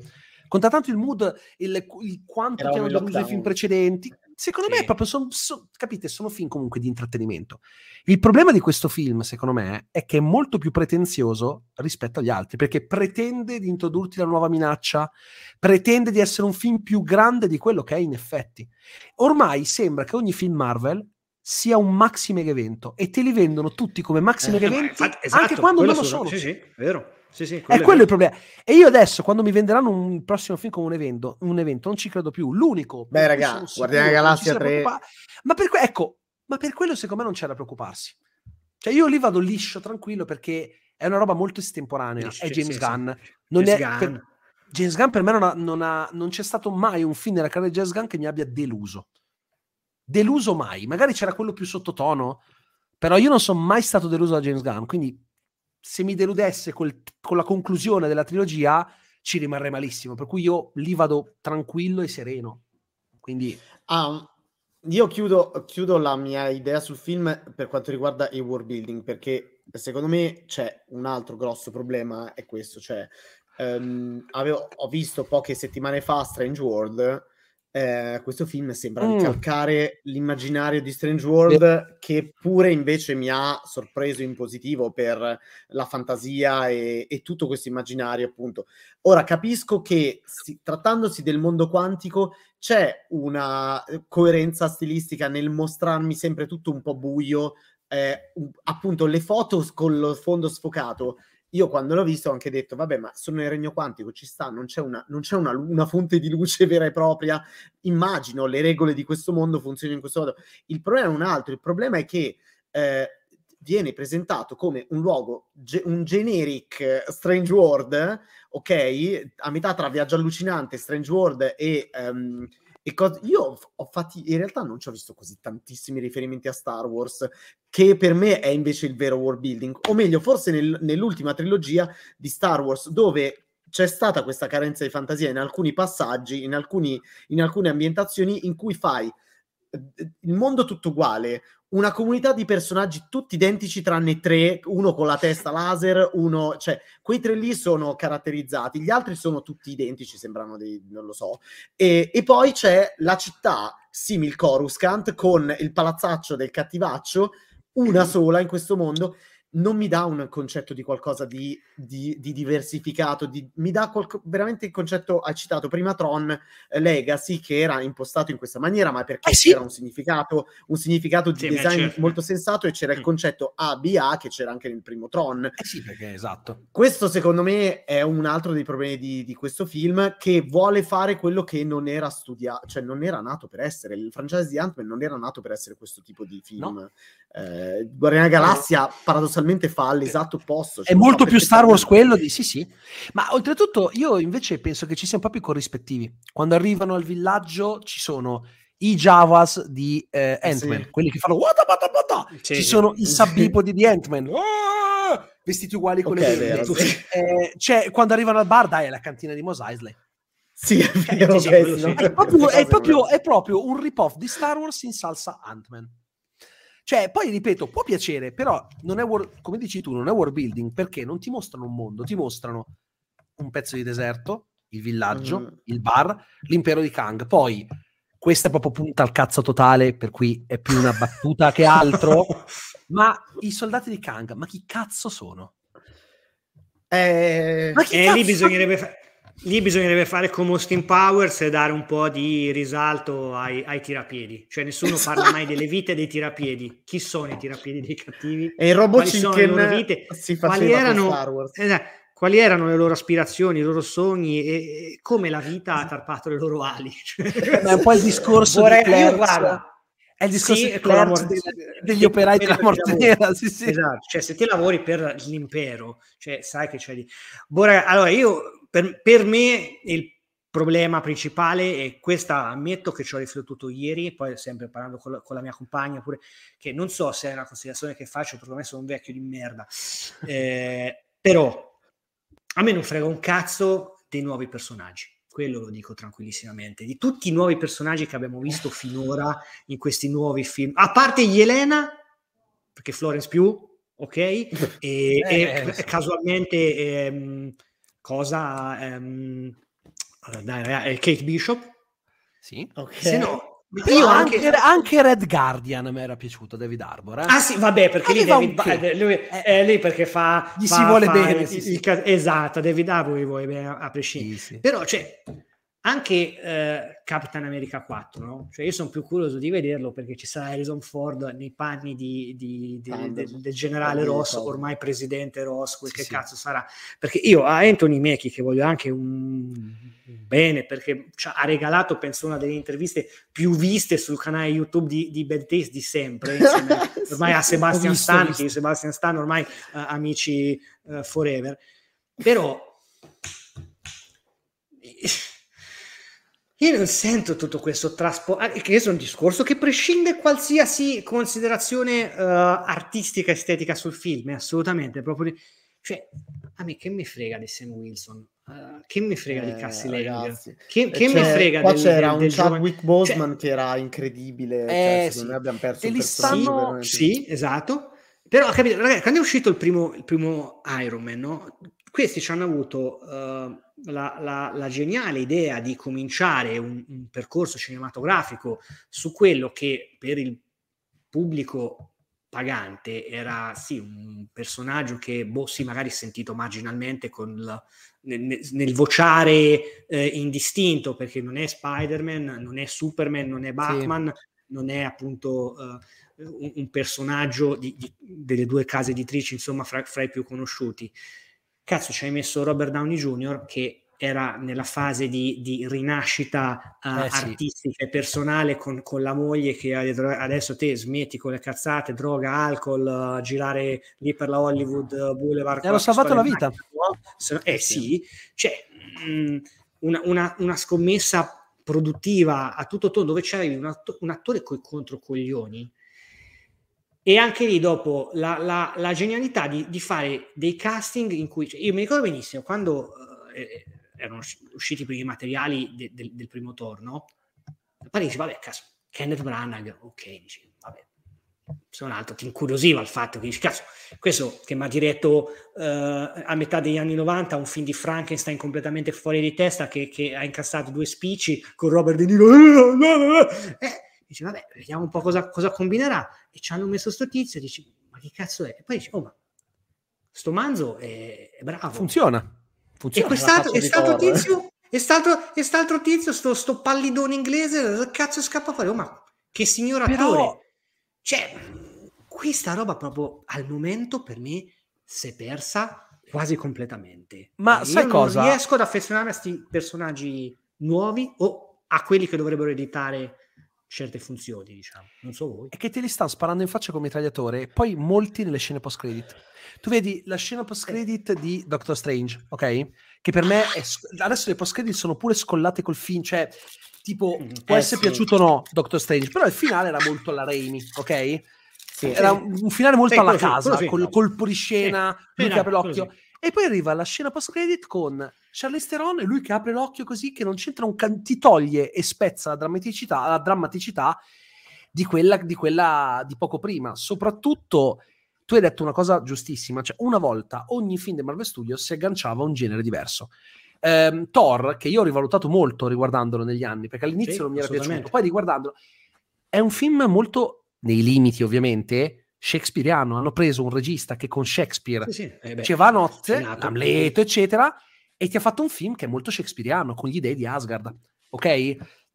Uh, Captain America The Winter Soldier era un film d'avventura per... Eh, scusa, non The Winter Soldier, perdonami, eh, il primo, il, il primo, primo sì, quello di Joe Johnston. Sì, sì, È, pro- è proprio un film di Joe, è proprio un film di Joe Johnston. Predatori dell'Arca perduta. Di metà Esatto, anni sì, sì. 90 Sì, usciti, uscito Bravo. nel 2010. Ehm, Captain America Winter Soldier sembra una roba alla Jason Bourne, ma con i personaggi Marvel. Eh, Guardiani della Galassia è un simile Star Wars, ma con una sua estetica. Ogni film, fino a qualche tempo fa, aveva una sua identità precisa. Dalla fase qua, cioè da, da dopo Endgame in poi, hanno completamente perso questa roba. Sono tutti uguali, non si agganciano più a generi e sono diventati campissimi. Ad esempio, pensa a come loro sono sempre stati bravi nel ricordarsi che i film sono i film e i fumetti sono i fumetti. Quindi, Sì, non so se avete presente come è fatto Armin Zola nei fumetti. Mhm. È Krang delle tartarughe ninja, è un robottone Sì, esatto. col- con lo schermo. Armin Zola in uh, The Winter Soldier è un computer, proprio Esatto. stile, con la faccia, eh, con tutti i dati, alla Matrix proprio, con, con Sì, le, sì. le stringhe di codice che, che vanno giù. Se, proba- se eh, avessero messo Armin Zola adesso, l'avrebbero fatto il robottone con la, con la faccia sulla... Cioè, ormai non stanno più adattando i vari personaggi a un certo contesto, li stanno quasi trasponendo in scala 1 a 1 e da qui arriva un Modoc, i Kang, eh, i Kang strani che vediamo alla fine, hanno proprio cambiato completamente il modo di fare le cose. Hanno proprio cambiato completamente il modo e stanno cagando fuori personaggi sempre meno carismatici. Addirittura adesso c'è il rumor che il villain dei Thunderbolts sarà Sentry. Mm, Sì, vabbè, quello- Ma perché? Ma, Sì. mm, cioè, Io sulle anche lì, vo- ma sulle voci fatico. Sì, Ah, sì, veramente esatto, assolutamente. È verissimo, però secondo me prima o poi Sentry l'avrebbero messo, quindi non mi sembra tanto strano, cioè non mi sembra tanto incredibile, però mi viene da dire che senso ha, tanto lo devi eh, rendere molto molto molto più debole rispetto a come nei fumetti, non lo puoi fare come nei fumetti, è una parodia di Superman. Capito? Quindi il senso di usare un personaggio del genere, se tanto lo Ma devi già in Eternals sono neofare. stati... Già Sì, in Eternals sono sì. stati introdotti personaggi simili Assolutamente. Superman, se vogliamo. Eh. Ah, Eh, beh, Icaris è quello. Eh, Icaris è quello. che- Scusate, adesso mi avete fatto venire in mente a proposito dei personaggi e, e di, di cose scritte con, con- con le natiche. A proposito ecco, di Doctor Strange, ecco un film di due ore in cui a me dovrebbe fregare qualcosa da America Chavez. Ecco, no, scusate, adesso ho avuto sto flash eh, così. È vero. Perché? A me lei è Perché piaciuta. cazzo? No, ma per carità, però ecco, scusate, mi è arrivato io un messaggio su amata. WhatsApp. eh, Ma vabbè, vabbè, ma per carità, Raga, a me è piaciuto un sacco, io- eh, per cui- vabbè, Però lo capisco. Mi, mi è stata chiesta su WhatsApp da parte di eh, un nostro spettatore, ma mi spiegate bene il termine camp? Bernie, spiegami bene, dammi una definizione del termine camp per chi non conosce il termine camp. Essendo tu Ragazzi, oh, amante del camp, come- solo perché sono appassionato di... Allora, è un po' difficile perché c'è, te- c'è camp e camp. Il camp quello eh, vero e proprio dovrai- dovresti vederti un film di John Waters. esatto, Secondo Pink me, vabbè, Flamingos. Pink Flamingos, anche se Eh. si arriva al trash. Infatti poi ha fatto un grande film, Mondo Trash. Ehm, Esatto. Come, come cacchio posso definire il camp? Il camp- Io non Eh so, sì, camp è dai, una- beh, Sì, beh, dai, quelle, il- quelle sì, che... oh, il scusa- camp- scusate, eh, È per facile citare cose che cioè, sono camp. No, No, eh, il c'è il camp, logo, il camp è un'estetica. Eh, esatto. il camp. È un'estetica molto colorata, tanto figlia degli anni 60, che eh, ha- fa un effetto molto ridicolo. Cioè, per dire, Situazioni il- sopra le righe. sì, non, è, non è neanche grottesco, è proprio è un, è un, um, è un'estetica, è una messa in scena molto sopra le righe e difficilmente credibile. In una parola, Batman e Sì. Robin. Batman e Robin Esatto, i, cape- i capezzoli, i capezzoli della tuta di, di Batman. di- La Ma bat anche- carta di credito è camp, è quella, è quella cosa che ti fa dire minchia, ma è troppo. Ma dai, è quella roba che è quella cosa che ti, cioè, ti fa capire che la sospensione di incredulità la devi annientare. È proprio una cosa che ti sembra che adesso il camp è qualcosa di veramente demodé, è proprio un qualcosa che non, che non ci appartiene più. Quindi lo riconosci subito, non gli sai dare magari il nome, ma il camp Ecco.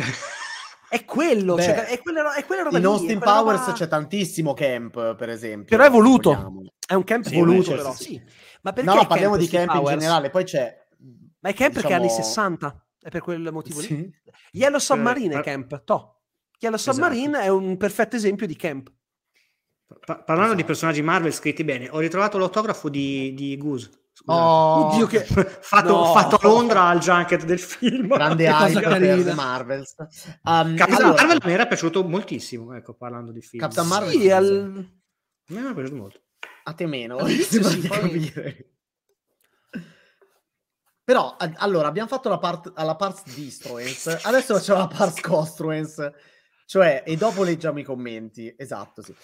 Eh, sì, totalmente, hai ragione. Ehm, Mamma mia. allora, parts construence, io nutro fiducia, c'è stato recentemente un profilo eh, che mi era, che avevo tradotto io, se non sbaglio, eh, un profilo dell'Hollywood Reporter, No, non profilo destro o profilo sinistro era. No, eh, che raccontava come funzionano i Marvel Studios eh, e come, soprattutto, come, si, com- come viene costruito tutto, tutta la storyline ehm, degli anni a venire e finalmente si svelava veramente mh, nel dettaglio come, funzio- come funziona anche il brain trust preso palesemente dalla Pixar come concetto, ehm, il fatto che ci siano delle figure che si occupano letteralmente di eh, fare le ricerche per i registi che si occuperanno di un film andando a scandagliare nel- nei fumetti, trovando elementi di tutti i tipi.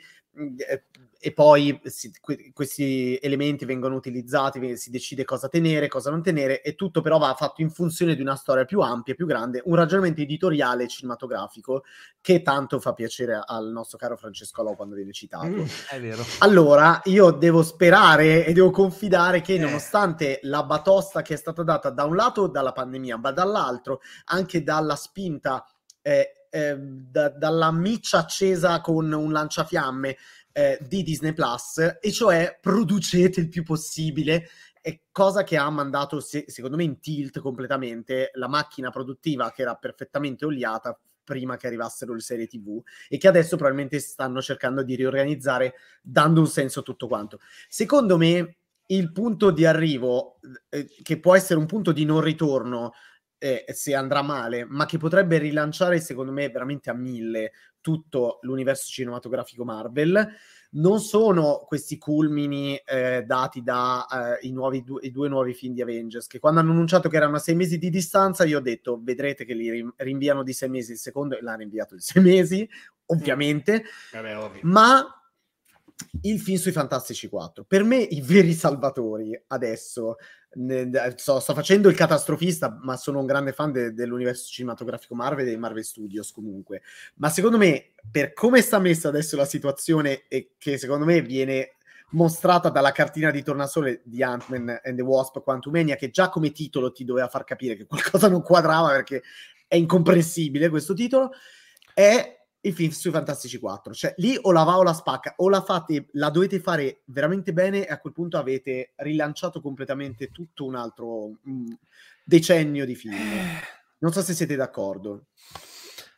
Io sì, però ad esempio, allora, siamo sempre nel fronte rumor, eh, per l'amor di Dio.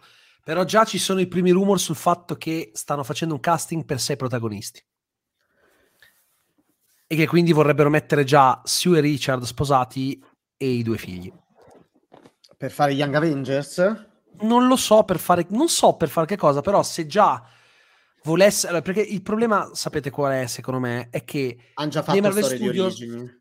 Sì, Eh. nei Marvel Studios loro cercano sempre di evitare le storie di origini di personaggi che sono già stati troppo presentati. Lo hanno fatto con Spider-Man, ad esempio, eh, e anche con gli mutanti. Secondo me con i mutanti non faranno grandi storie di origini e quindi metteranno le cose già in media stress. E per me sarebbe un po' un problema. Perché, ad esempio, io, io loro, se proprio se mi avessero chiesto a me, f- co- come faresti tu? Come li, li renderesti nuovi?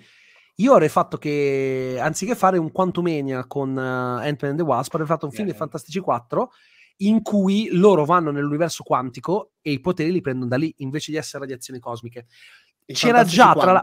Ma poi soprattutto, Ge- Ge- questa mi è piaciuta. Janet, Janet aveva dei poteri quando era uscita dall'universo quantico, poteri che si sono completamente dimenticati, però li aveva. Curava Ava, che scusate è una, una bruttissima, eh, però eh, Si fa no, curava. eh, ve l'eravate dimenticato, eh, però capito, curava, curava Fantasma, Mm. aveva dei poteri, ci siamo dimenticati che avesse dei poteri? Assolutamente sì. Quindi l'universo quantico, tra l'altro l'universo quantico dovrebbe darti delle capacità, però lei c'era stata Sì. per 30 anni, ci può sta esatto, come lava. ci aveva, lei c'era stata per 30 anni, ok, loro ci sono stati per molto meno, va bene, quindi la storia dei poteri se la sono dimenticata. Però il fatto che lei uscendo avesse dei poteri a me aveva fatto pensare, ma non è che magari i Fantastici 4 li vendono con l'universo quantico, i poteri vengono da lì? Oltretutto avrebbe avuto molto più senso avere un Kang contro Reed Richards, visto che di base è, è figlio del padre, ha avuto un'altra sì. donna nel futuro, quindi sì. vole- cioè, nei fumetti è così, volendo potevi fare una cosa di questo tipo, avrebbe avuto più senso il legame. E infatti c'è questo rumor che vorrebbe che Quantumania è stato ricavato da una, da un, dalla, dalla, sceneggiatura scartata per il film Fantastici 4. L'idea originale Beh, no, lui, ha detto, lui ha detto, eh, l'ho tradotto l'altro giorno poi la dichiarazione okay. di Reed. Lui, lui, aveva scritto nel, nel 2002-2003 mentre stava uh, finendo il film quello um, con Ivan a, a Basso l'amore. Sì. Lui ha scritto una storia dei Fantastici 4, una storia, una sceneggiatura che ha proposto uh, la Marvel del tempo, quindi chiaramente ancora pre, chiaramente Disney. Molto, pre molto, sì, sì. Ricordiamo Team Story.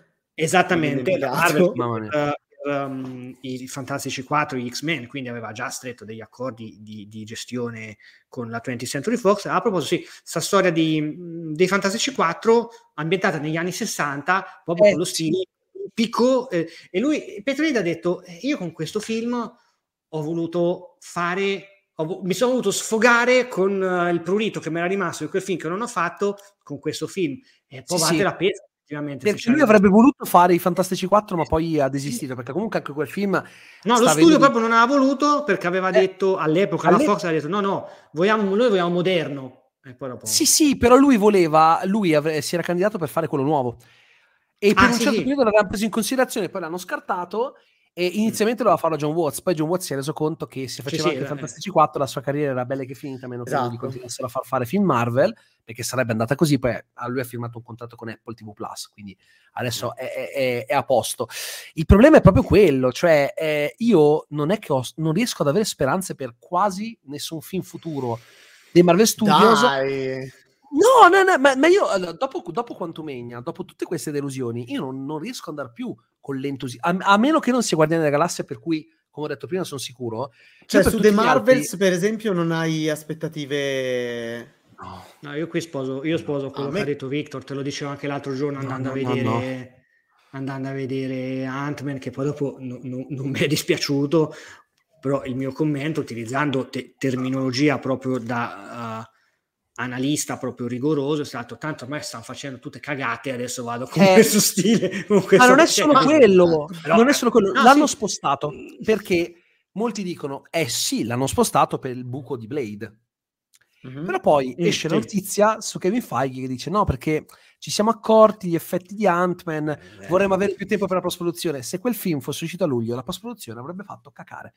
Perché no, se tu vuoi far uscire... Sì, ma non è per questo che l'hanno spostato, Victor, assolutamente. Mm. L'hanno spostato perché loro non potevano avere un buco del sì, genere sì. Con Blade a novembre. Hanno visto che Black Panther è andato molto bene nel frame di novembre, il, ci sta un film dei Marvel Studios a novembre da sempre e loro hanno bisogno di distanziare questi benedetti film Guarda, approfittando poi del più secondo me c'è anche que- secondo me c'è anche quello ma c'è anche l'esigenza di, di smettere di far cagare sugli effetti. Perché poi il problema è che non è che gli effetti sono brutti perché sono in mano a persone che non sanno farlo che non sanno no, farlo è perché se tu, è che se tu mi dai 5 mesi per un film che normalmente eh, va lavorato in un anno e tu fai quello che puoi col tempo che hai. E il problema è che poi però il nome degli effettisti e delle, delle case di produzione di effetti visivi è su un prodotto che è scadente a livello sì, di effetti. È anche, eh, molto degli effetti visivi viene fatto anche sul set con un buon rapporto tra il regista e il supervisore degli effetti visivi. Assolutamente. Che spesso si interfaccia già da subito con certe case di,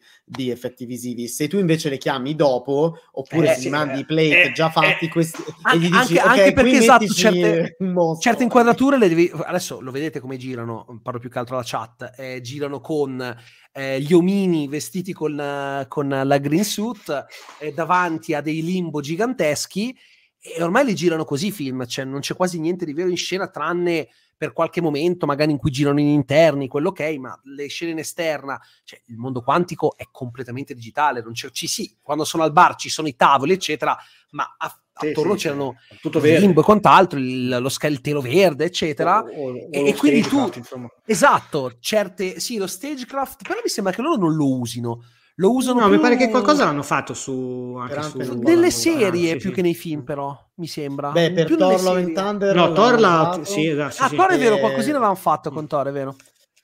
Però, però ad esempio sì. Christian Bale si era lamentato perché ha detto io ho girato quasi tutto davanti a un telo verde e mi stavano rompendo i coglioni. Sì quello sì, sì, sì. Eh, vabbè, dopo quindi... magari dipende da scena a scena chiaramente però ovviamente. vabbè. tipo le, le scene sul pianeta quello che assorbe la luce quello era tutto mm. green screen, non era stagecraft. Mm, quindi, oh, sì.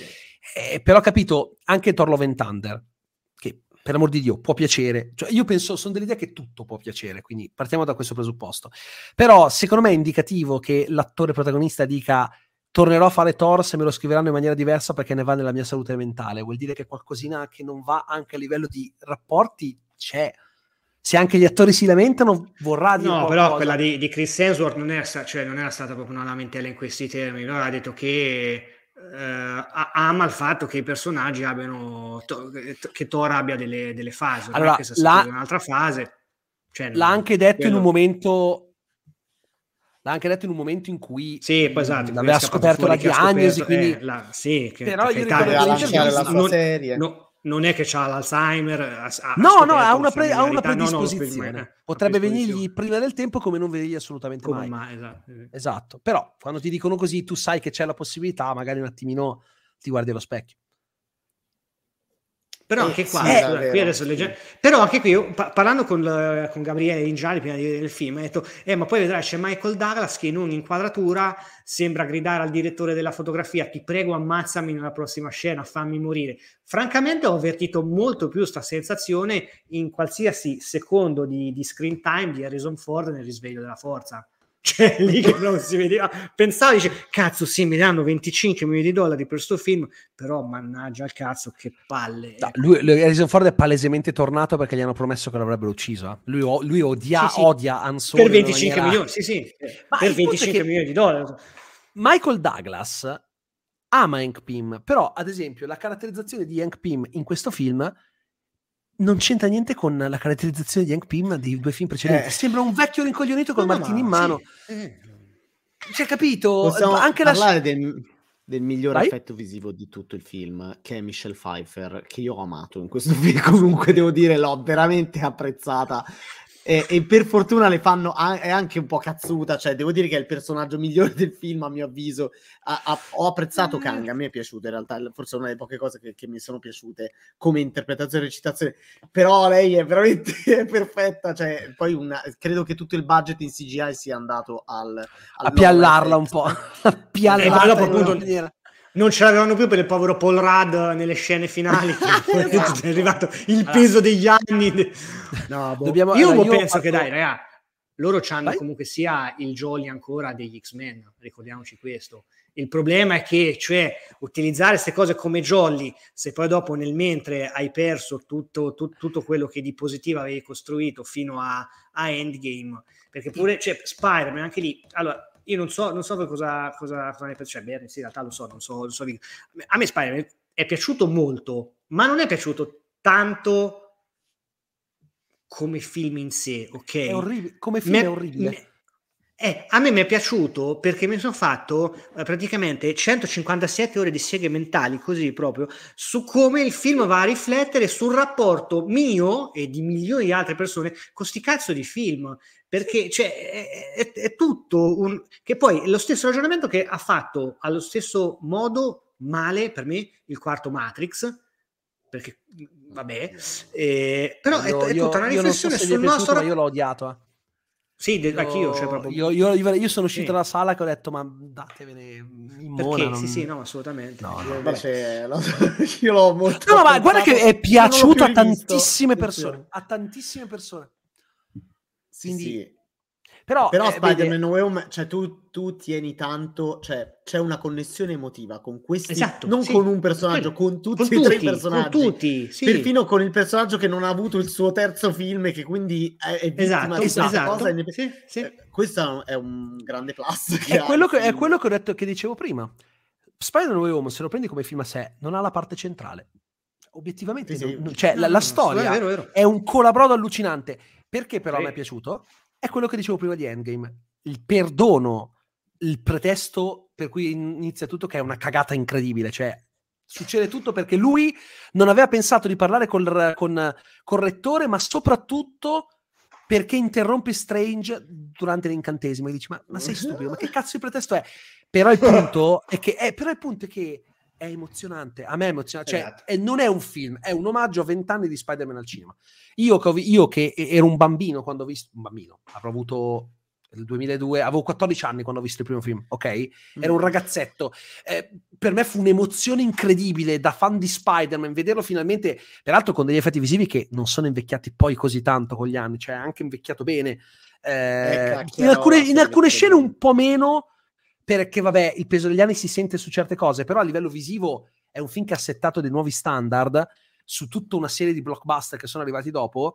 Vedere di nuovo Toby, che poi a me lo Spider-Man Tobey Maguire non fa neanche impazzire, a parte nel primo, in quelli dopo, boh, mi è diventato troppo macch- macchiettistico, però vederli tutti e tre insieme, con tutto che a me il secondo The Amazing Spider-Man aveva fatto orrore perché era un film di... Ecco, parlavamo di Camp, Electro in The Amazing Spider-Man 2, ma soprattutto il Dottor Kafka, Sì, sì. e cioè, il Dottor Kafka Ma come sono riusciti a nazista- rimettere però come sono riusciti a rimettere Esatto. anche Electro, capisci la genialità di No Way Home Sì, sì, esatto. è il fatto che Sì. crei una connessione emotiva anche su quello. Sì, che, che poi me. è stupido anche quello, perché perché questo arriva che è un bell'uomo quando prima era... Cioè, anche quando non era Electro, aveva il riporto, i dento... Cioè, ricordiamoci che tra... Cioè, poi, l'origin story di Electro è fantastica, cioè siamo, siamo uscita da un, fi- da un fumetto di spada degli anni 60, lui che sta sistemando un cavo scoperto Sì. su un ponte sospeso sopra una vasca di anguille mutate geneticamente aperta. Ma che cazzo di origin story? Ma anche dici, Sandman ma- non è che scherzasse molto su questo. però, però sì, però se per quanto Spider-Man 3 sia un film rotto per tutti i motivi che sappiamo, la scena dell'origine di Sandman è una roba che io ogni volta che la riguardo piango. La, la- la- la man- la mano che prende la, La mano. catenina e si Sì. spacca, cioè, è, è un capolavoro quella scena. Il film no, però quella scena è fantastica, quindi aveva un che. Per cui hai tutte queste emozioni che per quanto il film sia fatto male sotto tanti punti di vista, sti cazzi, io non ho mai visto delle scene da stadio come quelle che ho visto tu- io l'ho visto diverse volte. Ogni volta che andavo a vedere il film in una, sala, in una nuova sala, c'era il delirio. Sembrava di stare a un, a- a- un derby, Milan-Inter. La gente, ge- sconosciuti che si abbracciavano. Io ho detto, mai visto un film fare questo? Ma io non ho mai visto un film fare Figli questo. concepiti durante il... Sì, concepiti, ma anche con se stessi, capito? Diventavi ermafrodita all'improvviso. Cioè, è proprio. Io non ho mai visto un film fare questo effetto al pubblico. Per quanto il film non abbia delle caratteristiche che lo fanno elogiare cinematograficamente parlando, non si può non ammettere il suo gigantesco valore di coesione del- tra il pubblico. I film- gli altri film dell'MCU da fase 4 questa cosa non ce l'hanno. Anzi, stanno dividendo molto. stanno di- Vedremo, non lo so. ehm, non so.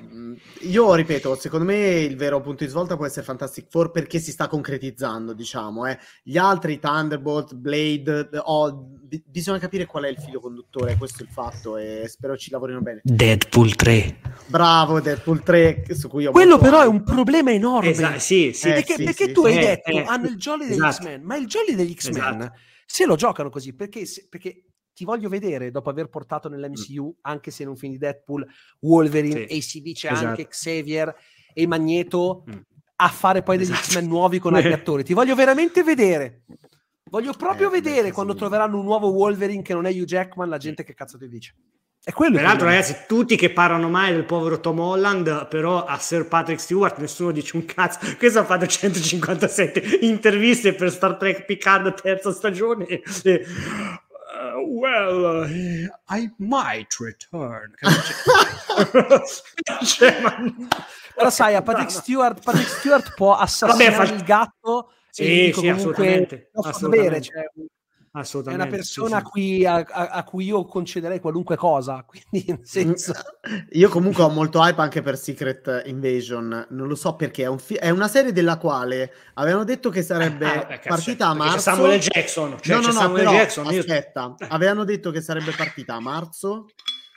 Da allora non si è più. Io non ho idea, nonostante i nostri, eh, come si dice, le nostre fonti non ho alcuna idea se partirà veramente a marzo. Non è uscito un full trailer. È uscito un rumor oggi. Fo- ah, ecco. Dicono primi, eh, tra, il 5, tra, il 5, e il 10 maggio, dicono. C'è questo rumor, ecco. però anche lì sono rumori, i rumor sì, finché non vengono confermati sono niente, cioè sono roba che si dice. C'è questa idea di farla a maggio. Sì, ok, perché stanno ri- chiaramente stanno riorganizzando il calendario perché si è detto sì. che probabilmente saranno due serie, ci sarà eh, Loki 2 e Secret Invasion. Quello che mi chiedo è, Loki è una serie che la prima stagione è uscita a giugno, se non ricordo male, farla uscire sì. in autunno non ha senso, secondo me, fatela uscire di nuovo a giugno. Ma a questo punto cosa ne mettono allora? Eh, Secret Invasion in autunno? No. Perché sennò non puoi far passare un anno tra Loki, Loki... e la prossima serie Marvel. Per me esce a ottobre, autunno. Eh, o, settembre, sì. o settembre che è proprio, sai, proprio subito dopo l'estate, a sì, fine sì, estate. Se no, e poi c'è anche da dire che, ecco, ad esempio, in Quantumania, la seconda scena post-credit è palesemente una scena di Loki. Certo, Anche sì, lì. che è assurdo. Sì, sì, hanno introdotto una serie TV dopo aver detto che esatto. mh, mm, cerchiamo di fare dei film per cui non serva per forza aver visto le serie TV e poi sì, vabbè, Però, certo. ragazzi, ma Doctor, in Doctor Strange, se non hai visto WandaVision, non capisci perché Wanda è così. Eh. Zero, sì, sì. Eh no, e soprattutto, no, no, anche lì io dico, è un film costato 200 milioni di dollari più campagna marketing. Ma io posso vedermi dopo la scena dei Kang con quei costumi un altro Kang con la colla della parrucca in evidenza. Cioè, ma porca puttana, io non ce la può. Ma poi, cazzo, ma sembra, sembra Don King, l'ex manager di Mike Tyson. ma tipo, io, io, cioè, non è, io, non credo a niente di quello che mi fanno vedere, non riesco più a chiedere, cioè è tutto troppo. La cosa finto. peggiore è che, però, lì in quella scena tu vedi Owen Wilson e mh, mm, Coso, scusate, Tom Hiddleston. Tom Hiddleston, e dici cazzo, questi qua li voglio vedere, li voglio, voglio esatto. vedere, li voglio vedere in azione e ti rendi conto che hai visto, hai appena visto un film del quale i cui protagonisti forse ti intrigavano un po' meno e invece eh nella sì, scena dici cavolo e, qui, ma soprattutto e, e, qui si torna al punto del fatto che vuoi vedere l'attore che hai scoperto nel 2010 dicendo chi cazzo è questo? Eh, e non te ne frega di vedere che cazzo farà uh, Catherine Newton, sì. che è tanto carina, brava la mamma, brava papà, però... Eh, sì, ma poi uh, avere magari un po' le palle di scrivere recupera la serie Loki su Disney Plus, cioè non tutti hanno tempo di guardarsi le serie, non tutti sanno che queste serie esistono, e perché questo è il nostro mestiere, sì, sì. noi sappiamo la rava e la fava di ogni cosa che esce. Ma tipo io ho una sorella che col suo compagno si guarda tantissimi film, ma non sono appassionati di cinema. I certo. film li intrattengono, ma loro non sanno niente dietro le quinte, non sanno nulla quando esce un film. Cioè, loro hanno scoperto The Last of Us il giorno che è uscita. Il, suo, il compagno di sorella gioca ai videogiochi, fa cazzo, non sapevo essere fatto la serie, guardiamola. Però non è che si mettono a, ad avere un pensiero eh, critico, sì, sì. è solo intrattenimento. Sì. Persone come queste, che sono poi la maggior parte del pubblico che fa staccare i biglietti, che cazzo ne sanno che è uscito Loki? Cioè, io, la, la, la, la gente vede la scena e fa, e poi dice, ma cosa scusa? La cosa sensata, adesso non voglio andare a insegnare nulla a Mr. Bob Iger che sta cercando di recuperare i pezzi di quello che ha fatto certo. distruggere da burattinaio al suo uh, fake Bob successore Chapek. Eh, sì. um, però adesso ha detto anche che taglierà il marketing de- di Disney Plus perché si sta spendendo troppo, eccetera, eccetera. Ma un minimo di marketing integ- integrato come, come insegna 30 Rock ma fai uscire un film come questo al cinema. Ma vuoi fare una bella campagna doppia di partage pubblicitario spingendo Loki che sta nel catalogo di Disney Plus? Fai delle esatto. campagne che spingono Loki in questo periodo su eh, internet, sui social, sui cose in parallelo a quella di Ant-Man and the Wasp Quantumania, ok? Ma fai degli, per far capire che lì c'è quel personaggio che forse avrai visto e allora per dire, a, a parte scriverlo alla fine con il coso sul, sulla, alla fine dei titoli di coda, capito? Ma anche spingerla, cioè avete questa serie in catalogo, fatelo capire. Um, lo metteranno sicuramente su Disney Plus quando uscirà Quantumania su Disney Plus. Sicuramente sì, ci sarà il correlato alla fine, eh, certo. Però... e viceversa. Però eh, non lo so. Vede, mm, no, scusa. Dica. Scusate, ma c'è, c'è Pasquale Davino Perillo che mi fa una domanda che nel senso... Infatti volevo così- chiedere se possiamo Sembro così fare vecchio. Minchia. Mi chiedono se ho visto Batman al cinema, insomma. Beh, dai, allora, eh, nel io- 92 Eh beh, il 2 raga, almeno il 93? No, te sei più piccolo. Eh, No, allora, io no, sono l'un- 88. l'un- 88. eh, no, te c'avevi un anno quando è uscito No, sì, Batman. ho vi- io, io ho visto la sirenetta al Eh. cinema, che è vero, è- Eh, sì, sì. però, però ho capito Batman. Eh, vabbè, Eh, io- sì, è l'89. Avevo un anno, mi hanno portato a vederlo. Sì, sì. Scusa, ti hanno Sì. portato al cinema un anno? Eh, a me Andrea è uguale, io la pri- il primo, se- sempre Disney, eh, Red e Toby, Nemici Amici, c'avevo neanche Allora. due anni. Aspetta, anch'io da piccolissimo andavo nel cinemino parrocchiale con gli altri, il cinema dei bambini a vedere i film Disney, ma la Sirenetta nel 90 era in prima visione, cioè se ti avessero... ma Sì, intende dire ah, quello di, insomma. Victor, di Timur Bekmambetov, chiaramente. Sì, esatto, mamma mia, ci ho- Mamma mia, la quello- l'ho visto in sala. Eh, io ci sono stato sul set, cioè Eri io ho dovuto set, fare delle interviste, eh, eh, ostentare serietà e professionalità e mi, mi dico, ma, ma come cazzo è venuto, è venuto in mente a sta gente? Vabbè, stavo lì, mi Io, domandavo. io avrei, ma io avrei- adesso- avrei riso di più essere sul set di Hercules, quello con The Rock. Lì avrei riso tanto, perché secondo me era Tra un'altra... l'altro. No, Un lì- altro lì, film. Victor, ti dirò, ti- ti dirò un'altra cosa, parlando di effetti speciali. Quell'estate del 2014 ero a Londra con Alò perché siamo stati allo spettacolo dei Monty Python e poi dovevamo fare dei Bello. giri in varie factory di, eh, di effetti speciali. Siamo stati alla Cavolo, vero. Framestore che era fresca di, di Oscar per eh, Gravity, no? Ok? Eh beh, e anche certo. lì c'era il responsabile della, della Framestore che penso un mio coetaneo che ha detto ma sì praticamente per sei mesi abbiamo dormito tre ore per notte quando dormivamo tanto e vabbè quando andiamo dalla Cineside arriva lo stesso lì Simon com'è che si chiama non mi ricordo il responsabile eh, lì della di sta, di sta azienda arriva c'aveva gli occhi del colore della GIF qua sopra di Bad Night proprio rossi iniettati di sangue tanto io dico, ma cazzo, tutto bene, stai bene? Ho detto sì, guarda, eh, sai, sono giorni un po' così perché stiamo facendo gli effetti speciali di Hercules. Io lo guardo e dico, no, aspetta, ma intendi quello con The Rock che esce al cinema fra due settimane? Mamma Capisci? mia. Dopo ci, dopo ci sono gli effetti speciali di merda nei film perché questi si Eh, ma perché sì. un mese prima e parliamo del dai, quello- 2014 Quello è un altro mio peccato di gola, eh, perché io lì proprio quel film mi ci sono divertito come un matto ed è una Ah, merda. sì, è bruttissimo. Sì, sì, Però è assolutamente. Divertente. Poi io a Brett Ratner non riesco a resistere. È un mestiere. Attenzione, attenzione, attenzione che detto co- detta così ti ha toccato in punti, indicami sull'iPhone non in dove ti ha toccato. Brett Ratner. Bolotto, esatto. No, però cioè, Brett Ratner, io ricordo che ero ragazzino quando vidi Red Dragon, che poi è Ah, Red. Dragon. Ah, sì, sì, sì, sì, è, sì, è- è- è- è proprio la, cioè, è stato nello stesso libro. Io ho sempre avuto Sì, sì. un odio Sì, sì. totale per Brett Eh, Ratner. io no, anche X-Men 3, io non riesco a non A salvarlo, non ce la faccio, non riesco. Mm. Oh, la scena di lui che si disintegra e si continua a rigenerare per Quello sì, è- sono- quella è bella. Quello assolutamente sì, ma non so quanto ci sia Brett Ratner in quello. Oh, mi è caduta E comunque è una, è una fenice nera migliore di Sophie Turner per quanto mi riguarda. Ah, vabbè. Vabbè. Io ricordo ancora lei che disse: Eh, pensate che noi improvvisavamo scena dopo scena, ma si vede tranquilla, non c'è bisogno. Si vede che- tantissimo. Ma in tutto questo, secondo voi, io non ho indagato, ma Timur Bekmambetov, grande esponente del cinema russo eh, nel periodo della Russia che si è Screen aperta, cinema, che- esatto, che cinema.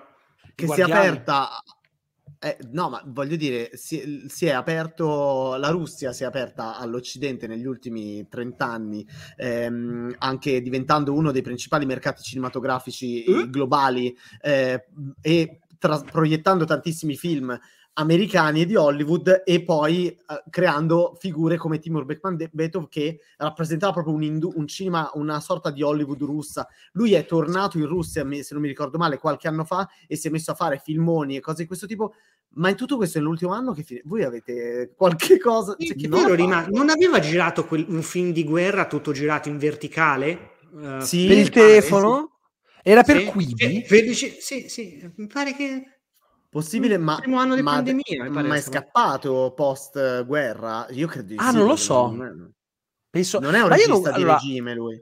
No, no, assolutamente. Allora, io, io mi ricordo, io lo, con- lo conobbi che riuscii a guardare in sala i, i film sui Guardiani, quella di... mh, quella tratta dai libri di Lukianeka, che sono quelli per cui è stato conosciuto in Occidente. Non so, i Guardiani del, della Notte, del giorno del crepuscolo, sì, non so se... Sì, sì, sì, sì. Pr- prima okay. che facesse Wanted. Stilo... Esatto. Esattamente, sì. che per me sì. erano dei film bellissimi, cioè ancora adesso li guardo, e, cioè, per essere film russi che magari hanno anche altri budget, per me erano veramente belli. Se li ricordano in due perché da noi sono arrivati veramente in sordina. A me era il primo, i Guardiani, i, i Guardiani della Notte fu pubblicizzato tantissimo. Eh, gli altri due no, perché non andò bene nel, nel, resto dell'Europa. Però io ricordo cioè, che erano comunque dei film molto immaginifici, cioè era, era, era, avevano un'estetica completamente diversa da quella a cui siamo abituati. Perché ovviamente non è che noi abbiamo vi- non è che siano passati tantissimi film russi sul modello blockbuster occidentale. No, no, certo. Ah, c'era stato quella, come si chiamava? The, The Guardians, quello quella specie di Avengers dove c'era il tizio con la testa di ah, orso. Ah, sì, ah, sì, sì, sì, bellissimo, be- cioè, be- bellissimo per il trash che era, no? Era troppo divertente, mamma mia, che stronzato incredibile. Però vedi, e quello mi ricordo che avevano fatto anche la grande prima visione in pompa magna su Canale 5 qualche anno fa, no? Il, l'Avengers russo. No, no era quello. me lo dimenticato. Sì, sì, no, io ho una cultura su queste Putin. cagate che... Sì, sì. Chissà che fine ha fatto comunque, vabbè, comunque era per... Eh, mi è venuta sta, sta flashata. Allora, noi siamo veramente addirittura d'arrivo con la nostra diretta eh, del mercoledì sera. Mm, non abbiamo letto uh, commenti che sono in realtà piovuti uno dietro l'altro, per cui non saprei neanche come, quale recuperare. Ho visto che comunque molti dei nostri lettori, eh, cioè lettori, chi ci segue, conversavano anche tra loro, per cui ehm, c'era una domanda che avevo visto all'inizio, inizio, inizio, relativa a... Eh, b- b- b- no, ma io mi sa che me la sono persa completamente. Però no, volevo solo sapere se vi andava di dire due parole su The Last of Us sull'episodio che, si è appena, che è appena stato trasmesso, insomma, perché a me è piaciuto tantissimo, adesso sto vivendo con ansia perché, vede, tu hai visto già tutti gli Ha prodotto un film, scusate. Uh, sì. Quest'anno? Ah, venduto, sì, che è stato venduto, mi sa, a Berlino, credo. Sì. No, non è vero. Ma prodotto in Russia? Eh, non penso. Sto vedendo. Poi de- deadline, notizia di tre ore fa, eh? Cioè, Ma cosa stai scherzando? Ah, ma adesso sono, pre- cioè, prevegge- sono veggente. Um, Ma come no, mai fili d'erba? Cos'è sta storia? Allora, allora, ok, adesso di commentare. Allora, hai presente la prima puntata bellissima di quella bellissima serie appunto uh, chiamata The Last of Us? Mm, ok, abbiamo questo bellissimo prologo che riprende quello che vediamo nel videogioco ampliandolo narrativamente. Bellissimo. Stacco, passano decine e decine di anni, vediamo la zona di quarantena di Boston inquadrata da lontano con il dettaglio di scarpe che camminano appartenenti a questo ragazzino che arriva sì. nella zona di quarantena, ok? Bene. Dopo vediamo che questo bambino fa la fine che fa, sì, vieni qua, ti diamo la medicina, stare bene, stacco. Lo vediamo poi, partendo sempre dal dettaglio dell'inquadratura delle scarpe che ti fanno subito capire che ha fatto la fine un poco, poco come dire, invidiabile, che viene gettato nel fuocheriello perché i cadaveri sì. andavano bruciati. Esiste una... Ah, ci sono le chat degli Avengers, ci sono le chat di Bad Taste, c'è una chat in cui io, Berni e Niola parliamo di lavoro, ma cazzeggiamo anche, oppure commentiamo certo. quello che abbiamo visto. Quindi io devo smettere di scrivere queste chat a quanto pare. Esatto, perché... esatto. Quindi praticamente io e Niola parlavamo appunto del, di The Last of Us così e a un certo punto citiamo sto ragazzino a te perché poi il ragazzino che muore che lo si... ma voi lo sapete che io mi sono accorta la terza volta che ho visto la puntata che il ragazzino volte, era, era lo stesso esatto che era quello della, dell'inquadratura precedente. E do Andre ho detto penso vedo che la bambina col cappottino rosso di Schindler's List ti ha insegnato, insegnato molto comunque sia. Cioè, io non avevo sì, visto le scarpe ma, ma perché io non avevo visto le scarpe? Io stavo guardando i fili d'erba in 4K e quindi da quel giorno giorno. ecco perché qui d'erba. No, purtroppo è così perché il punto è questo: che c'è uno stacco di fotografia proprio tra il prologo e questo è l'inizio della serie sì, vero sì, e proprio, sì. in cui inquadrano con questo quasi questo idillio no, bucolico di, questa, sì, di questa erba rigogliosa. Ma poi c'è, e io c'è anche le prime due lo... volte che l'ho visto non ho, not- ho nota- no, notavo l'erba te, e. Te, Te Victor l'hai visto direttamente su Sky Now oppure l'hai visto prima con gli screener? No, allora non me li hanno dati, però ti te- dico eh, che ah. mi hanno detto com'era e non l'avrei guardata. Esatto. No, perché Allora, Eh, aveva un po' di no, problemi. io, io non- cioè, ci tenevo troppo. Sì, sì, sì, esatto. E noi tanto abbiamo dovuto vederle perché poi Eh, lo so, però Eh, sono contento che quindi stavolta l'ho Bernie- scampata. Esatto, Bernie, quindi se, quando se l'hai rivista sul televisore se, se l'hai goduta Ah. anche per il discorso. del- Perché mi hanno detto che mancava, mancava la post, che tipo c'erano delle scene che nella, se- Allora- che nella serie sono di notte, che lì erano di giorno, mancava proprio la... Sì, sì, sì, c'era de- la color era diversa Sì, in molti la punti, color era- correction non c'era, no, ma in certe scene, possiamo usarla alla fine, eh, nella, nella quarta puntata è stato be- quella, infatti quando dicevo, eh, ma che cazzo, cosa... Dopo, La cosa, delle, Ah, mac- la cosa ecco, delle macchine? Le macchine, Me fantastico. raccontato. Cioè, quando c'è l'incrocio che si vede la polizia a fine della strada che blocca l'accesso delle macchine. Io Eh, perché non avevano ancora stretto, sì. esatto. Io ma sto mondo post-apocalittico mi pare che c'è un po' troppo traffico. È un po' trafficato. Cioè, sì, aveva fatto un, to- un totale della strada anche Sì, oltre sì, la, sì, la- sì. la- il set. si vedeva quello e poi dall'altra parte c'era un pezzo sopraelevato di strada che dopo quando invece eh, ho visto la puntata con tutta la post produzione invece ci hanno aggiunto la vegetazione lì al posto Eh del certo. sopraelevato però sai che quando lì per lì poi ero talmente tanto preso di, ma, ma che cazzo sta succedendo cioè, ma, Ma comunque, eh, diciamo che quando eh, probabilmente io dovrei fa- partecipare ai test screening perché veramente sono il punto più basso dello spettatore che si concentra su dettagli insignificanti e perde il cartellone che uno dice ammazza, potevano essere un pochettino, un pochettino più, diciamo, fini ed evitare di sbatterti in faccia sta cosa. No, perché io alla terza visione ancora non ho visto le scarpe, dico, certo c'è uno Vabbè. stacco molto strano, non si capisce perché questa signora non vuole tirare giù questo cadavere ed è traumatizzata. Eh, cioè, vabbè, Però, ma a voi la- l'ultima uscita vi è piaciuta?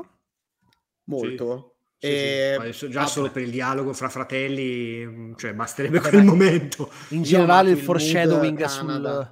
Sì, ma poi il foreshadowing vedi. sul secondo gioco, ragazzi, è una cosa... sì sì sì, sì, Madonna, cioè, è che non me l'aspettavo, non, me- non l'ho vista arrivare. Più che altro mi piace perché questa puntata è molto, cioè ha tante dima- dinamiche diverse rispetto al gioco, che a me è una cosa che fa piacere, perché comunque il gioco l'ho, l'ho- l'ho distrutto, ci ho giocato un sacco di volte, per cui non mi dà fastidio vedere roba un po' diversa. E io non sono uno di quelli che dicono, ah, però hanno cambiato questa cosa. Più cambi in maniera sensata, meglio è. È anche per me. Eh, È abbastanza evidente, è vestito uguale. Quindi ma c'ha la stessa faccia oltretutto cioè E tra la gente che sì. si è lamentata sulle somiglianze questa è proprio identica Cioè, A questo punto io, vabbè, non faccio spoiler, però sono curioso di sapere se mettono qualcosa di, di più nel finale. No, e vabbè, Fanno- vede la Eh giornata. beh, quindi è finita, la- eh, no, sto no, zitto. io E per beh, il- la chat no, però, la chat no, però, sono- magari non, non sanno. no no certo certo no assolutamente no, no, ti pare- era per sapere se Bernie non mi ricordavo se aveva finito di vedere gli screener No, no, poi- io mi sono fer- cioè, ho visto questa puntata, è la prima puntata che vedo in linea con, Ah, ti eri eh, fermato con- alla con la quarta, release. alla quinta. Perché a un certo punto ho detto, "Mm, tanto le interviste che dobbiamo fare le abbiamo fatte, una roba e l'altra, eh, preferisco vedermela appunto in 4K, bene sullo schermo e tutto Guarda, quanto. io ho fatto la promo con Sky e, e basta, cioè non ho, non ho chiesto screening e quant'altro. A parte che non credo che me li avrebbero dati perché erano andati solo alla stampa, quindi non- anche volendo non penso che me li avrebbero dati. No, ma li avevano dati a chi faceva le, No, vabbè, chi faceva le interviste, Eh. secondo me.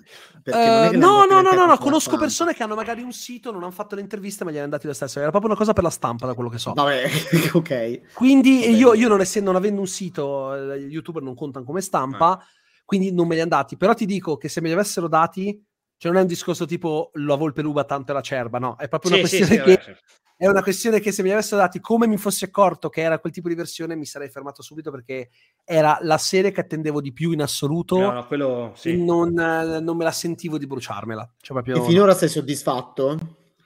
non c'è una puntata che non mi sia piaciuta. Cioè, per, per me, già adesso, prima della fine, è la miglior trasposizione videoludica che sia mai stata fatta.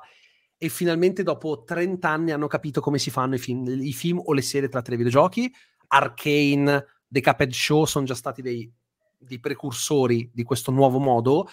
E infatti tutti dicono: Ma quale sarà la te- nuova tendenza che si affiancherà ai cinecomic? Saranno i, i cinemanga? Secondo me sono i prodotti tratti dai videogiochi. Stiamo per essere invasi. Mm. Sperando che siano Vediamo. fatti bene. Io sper- io, Eh, devono essere eh, fatti bene, cioè, ovviamente. cioè, eh, penso che qui si può, si può capire cosa potrei attendere ad aprile da Flash. ma ti- ad esempio, io quel film lì, cioè, quando io ho visto i trailer, ho detto: Ma possibile che può essere così bello come sembra? Cioè, per me, Esatto. ma per me, ma regà, la ma pubblicità hanno del cita- Super Bowl la Ma no, pubblicità sì, del Super Bowl Madonna, quella- Geniale, quella- geniale. cioè, raga, ma scusami, il trailer, quello quando, quando mostrano l'arena, che è la citazione alla pubblicità di Super Mario Bros. 3. sì, sì, sì, sì, sì. Io vado, io Ah, infarto. Cioè, capito? Il, il fatto che mi, cioè, il fatto che mi fanno vedere Todd che si mette lo zainetto e la pade- Lo ha la padella in mano come Captain Todd. Cioè, Esatto. sono proprio quelle minchiate da, da persone che sono cresciute con Super Mario. Perché lo spettatore medio, la cosa della padella, dice, boh, ha in mano una padella. Io vedo la padella e inizio, oddio, oddio, cap-" cioè, capito? Io impazzisco quando vedo queste cose qua. Quando mi mettono il fanservice fatto bene, io non capisco. in, in The Last of Us è così.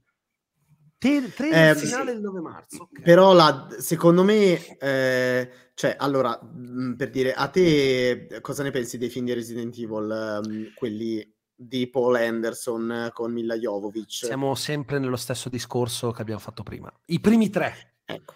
dall'Afterlife in poi, no. Neanche l'ultimo? ma- No, no, no, no, no, ma l'ultimo, cioè, secondo me, è l'unico che aveva una trama almeno. ho capito, ma sì, però mi metti i draghi, Resident Evil è un po' andato a far bene. Però, però vabbè, cioè, però diciamo che il primo, eh, peraltro io l'ho, l'ho rivisto recentemente più volte, perché mi aveva mandato il televisore Sony e avevo Sony Bravia, e su Sony Bravia ci sono tutti, no? L'ho rivisto recentemente, è invecchiato, però cazzo se è divertente. È divertentissimo. Ti Esatto. dico, Eh sì. un altro esempio di film che non è un bel film, ma con cui io mi sono divertito molto è il, l'ultimo, Welcome to Raccoon City. Ha tanti Ah, problemi. me- eh. sì, sì, Però, raga, però- è- però è- per me quello è Resident Evil. Quello è Resident Evil, non quei film vecchi lì. Quello è proprio. Poi sì, può essere brutto quanto vuoi. Certo, ti fanno la serie, che per me è una delle cose più abominevoli che abbia visto nella mia esistenza. Non so se avete visto quella su Netflix che hanno cancellato poi. Quella con, Mamma eh, mia, il quella con Lance Reddick. il balletto, il balletto No, di... no, no. Cioè, No, io ma ci- oddio. No, ma Oddio, il balletto. Io c'avevo il coso, no? Da, da- Davide Soliani di Ubisoft su Facebook aveva messo sta, sto frame che dice no, vabbè. E io chissà che cazzo avrà visto su sta, su sta roba di, di Resident Evil. Ma quando ci sono arrivato, io ti dico solo che la mia No. compagna si era addormentata di fianco a me sul divano, si è svegliata per giochi, ma, ma che cazzo stai guardando? Ma Ma cos'è io più che, sta più roba? che altro io ho visto sta roba e ho detto ma che ho detto ma perché ma poi guarda io ti dico allora io ero tra quelli che dicevano a me che mi fanno Albert Wesker nero non me ne frega niente cioè Sì, quello ma pure a me se ne cazzi. ah ma poi Sì. io oltretutto poi voglio dire è Lance Reddick Poi Lance Reddick, figo. Esatto, cioè- in, in The Wire cioè non è che mi ha messo Esatto. un attorucolo è un Piero attore, Pipetto. quindi a me del colore della pelle frega niente però però No, no, è proprio- è proprio... quando c'è la puntata in cui compare che sembra Wesley Snipes in Blade, io gli ho detto: Ma, eh, ma perché? Ma non farmelo così. Ma perché me lo, ma perché me lo devi? E non cioè, solo, lo- c'è Wesley Snipes in Blade e c'è pure eh, eh, Simple Jack, Ben Stiller in uh, Tropic Thunder quando fa Simple Vabbè, ma, Jack. ma scusami, capito? tu, Cioè, tu vedendo la tutto. scena dei cloni, ma non hai pensato a Miss Doppio in 4 con Michael Keaton? Dai, Sì, è Miss la- la versione brutta, quattro sì, sì, sì. Come sarebbe stato Miss Doppio in 4 se fosse stato un brutto film? Sì, esatto, probabilmente mi sono eh. sentito come mi sarei sentito se mi avessi avessero beccato mi Esatto. una zaga. No, ma fa, fa ridere perché dopo che tu l'hai visto per tutta la serie con un certo tipo di estetica, sai, calvo, eccetera, ti sparano questa roba. Ho detto no, cioè, non, non- non puoi fare. È un po', sai, il meme. Possiamo avere Albert Wesker, ma ce l'abbiamo già Albert Wesker a casa. Albert Wesker a casa, cioè, capite? Quella- è, inguardabile, è proprio inguardabile. Non, non Se, se ci fai caso è, è- è la Balinska che per carità si entra sempre nel discorso per carità ottimo patrimonio, ottimo patrimonio genetico ereditato dai genitori cioè è abbonata a cagare Charlie's Angels di, di Elizabeth Eh, Sì, Banks mamma mia. la serie di Resident Evil e Forspoken cioè io ho iniziato a giocare a Forspoken è una roba Ma- veramente Ma non solo, una delle due sorelle, da quando è piccola a quando cresce, cambia etnia. Io quando ho visto, sì, io ho visto l'adulto e ho detto scusa, io ho detto allora, Vabbè, non voglio, vedere. fare, non voglio fare facili discorsi di politicamente corretto, però cosa ci voleva prendere due attrici della stessa etnia? Cioè sembra quasi che hanno detto, ma sì, comunque hanno tutti No, e due i tratti asiatici, ho capito. Ti giuro, Sì, ma vai, vai sì, a guardare. sì. Ma allora Ma- è razzista, cioè proprio razzista come Sì, più che approccio, altro, eh, cioè, sembra quasi che abbiano detto, vabbè, ma sono entrambe di origine asiatica, ho capito, ma Ma cioè, dai, ci sono vari ceppi etnici in Asia. è Devo vederlo, non vedo No, no, l'ora. Andre, guarda, Che hai? a suo Boh, modo, a che suo modo va vista. A suo modo va Sì. vista, sì. Guarda, io non giurisco mai. No, per me l'unico... Per me, no, io no. ribadisco, No. ribadisco che per me il vero, Paul, il vero Anderson è Paul W.S. Poi dopo c'è l'altro. Quello Ma come ti permetti? di Bughin- Scusami, eh. Stiamo Pessimo. parlando di uno che è riuscito, è riuscito a rifare Resident Evil con il film su Monster Hunter. Guarda che non era facile. eh. Sì, sì, esatto. Cioè, sì, perché fi- eh, che poi Cioè, io non capisco. Io, il non film miro su Monster- tantissimo. Il film su Monster Hunter per me è un mistero perché i mostri Ma come sono fatti benissimo, sono, sono bellissimi da vedere. Sì, sì. E poi, cioè, non solo fai il film così male, ma soprattutto non ti viene in mente che una battuta di quel tipo può offendere le persone asiatiche. Cioè, tu punti a vendere il film in Cina e fai una battuta sui... Una fai esatto. cioè, proprio la battuta razzista per eccellenza sui cinesi. Ma allora sei cretino. Ma com'è possibile che non hanno pensato che questa cosa poteva... cre- Boh, perché terribile. comunque è un film che non finisce. È un film letteralmente che non finisce. Eh, Dici, perché perché cazzo? volevano fare il... il No, ma trilogia. volendo anche fare il franchise, tu costruisci tutto su un climax che poi non c'è e tu resti lì così dici, "Eh, quindi scusate, cioè è veramente Eh, fatto male, vabbè. No, ma poi, boh, basta, Mila Jovovich in ogni cazzo di film che fa. Ho capito che tua moglie si è innamorato, però sembrava Benigni con la Braschi. Cioè, che, che non si vuole rendere conto che... Beh, sì, dai, un po', insomma. Però, Povera il punto... Il punto se... Beh, però, eh, la Jovovic... Cioè, il problema della Jovovic è che per me non è credibile come personaggio action. Non ha proprio i movimenti, secondo me, per, per fare quel tipo di personaggio. Non, non ha la- quel tipo di presenza. Però le si vuol bene. Perché alla fine comunque Io io, sono cresciuto bene, con i film di no. Resident Evil. Eh, Scusate, qua è stata citata, è stato citato un personaggio che abbiamo citato oggi- l'altro ieri perché è, stato, è, tornato a fare film, Uwe Già. Boll, ragazzi, quindi grazie a Gente Cooper per questo. Alone in the. Dark. Ricordiamo coso, come si chiama, dai, fu- l'attore di True Detective 3, ah, Stephen Dorff, che si lamenta Ah. dei cinecomic Marvel e poi ha fatto appunto Alone in the Dark con Uwe Boll. Io comunque vorrei ricordare che nel film su Far Cry c'è eh, Til Schweiger che è lo Hugo Stiglitz di Bastardi senza gloria. eh. Io questa Sì, cosa sì, la voglio ricordare Sì, sì, sempre. Sì, aveva fatto anche sì. po'. Ecco, Postal era Porca, l'unico che era uscito porca, vagamente, vagamente bene. Vagamente. Credo che lui ha fatto un solo film decente che è Rampage. Basta. È l'unico film Sì, guardabile di Uwe Boll, secondo me. che sì. Sì, ma poi è lì, diventata comunque una... sia, lo vedi con una certa predisposizione. Dopo, appunto, io ancora poi- aspetto la- la- l'incontro di box con Michael Bay. Esatto, grande, che meraviglia. No, ma poi, ma poi non so se vi ricordate cosa è successo qualche anno fa.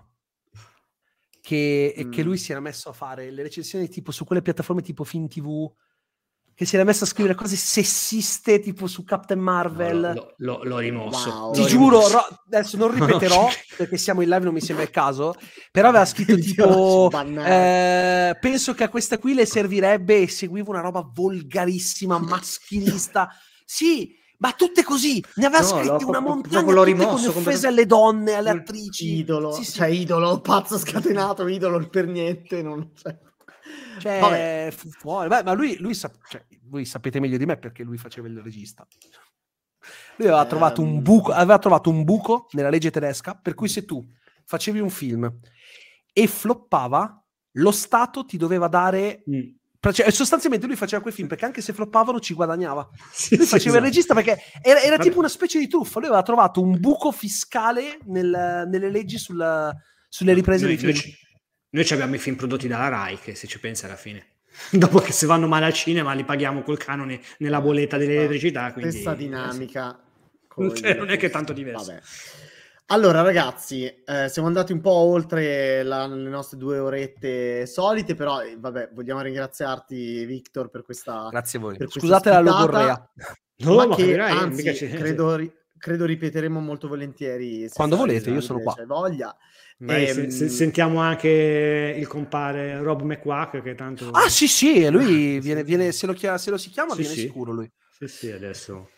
E mi dispiace che è stata una serata in cui abbiamo veramente dato contro alla Marvel che eh, vabbè, in realtà ragazzi, apprezziamo cioè- tutti, gli vogliamo bene ai Marvel Studios e Cioè, quant'altro. per in- cui- in- insert uh, Woody Harrelson uh, GIF uh, with dollars here, comunque sì, eh, cioè, Eh, ma raga, cioè- ma il, il discorso è che Eh. se siamo così severi è perché siamo dei fan un po' delusi. Esatto.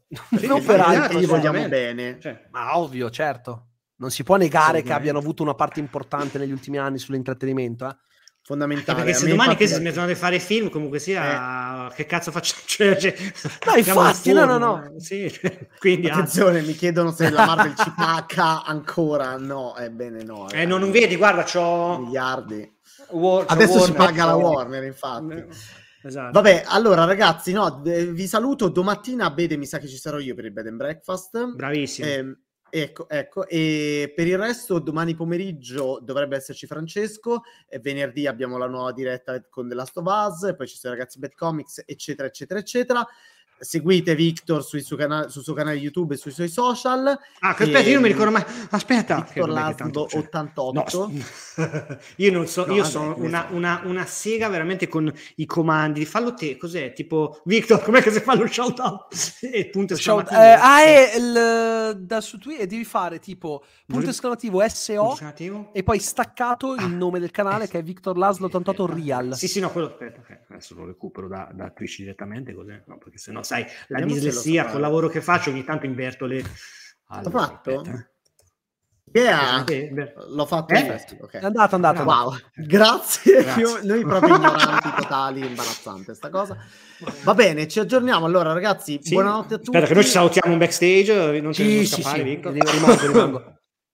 Alla prossima, ciao a tutti. Ciao! Chiudite, Bede, chiudo io. Chi chiude? Chiudo io. Ciao. Chiudi- chiudi te.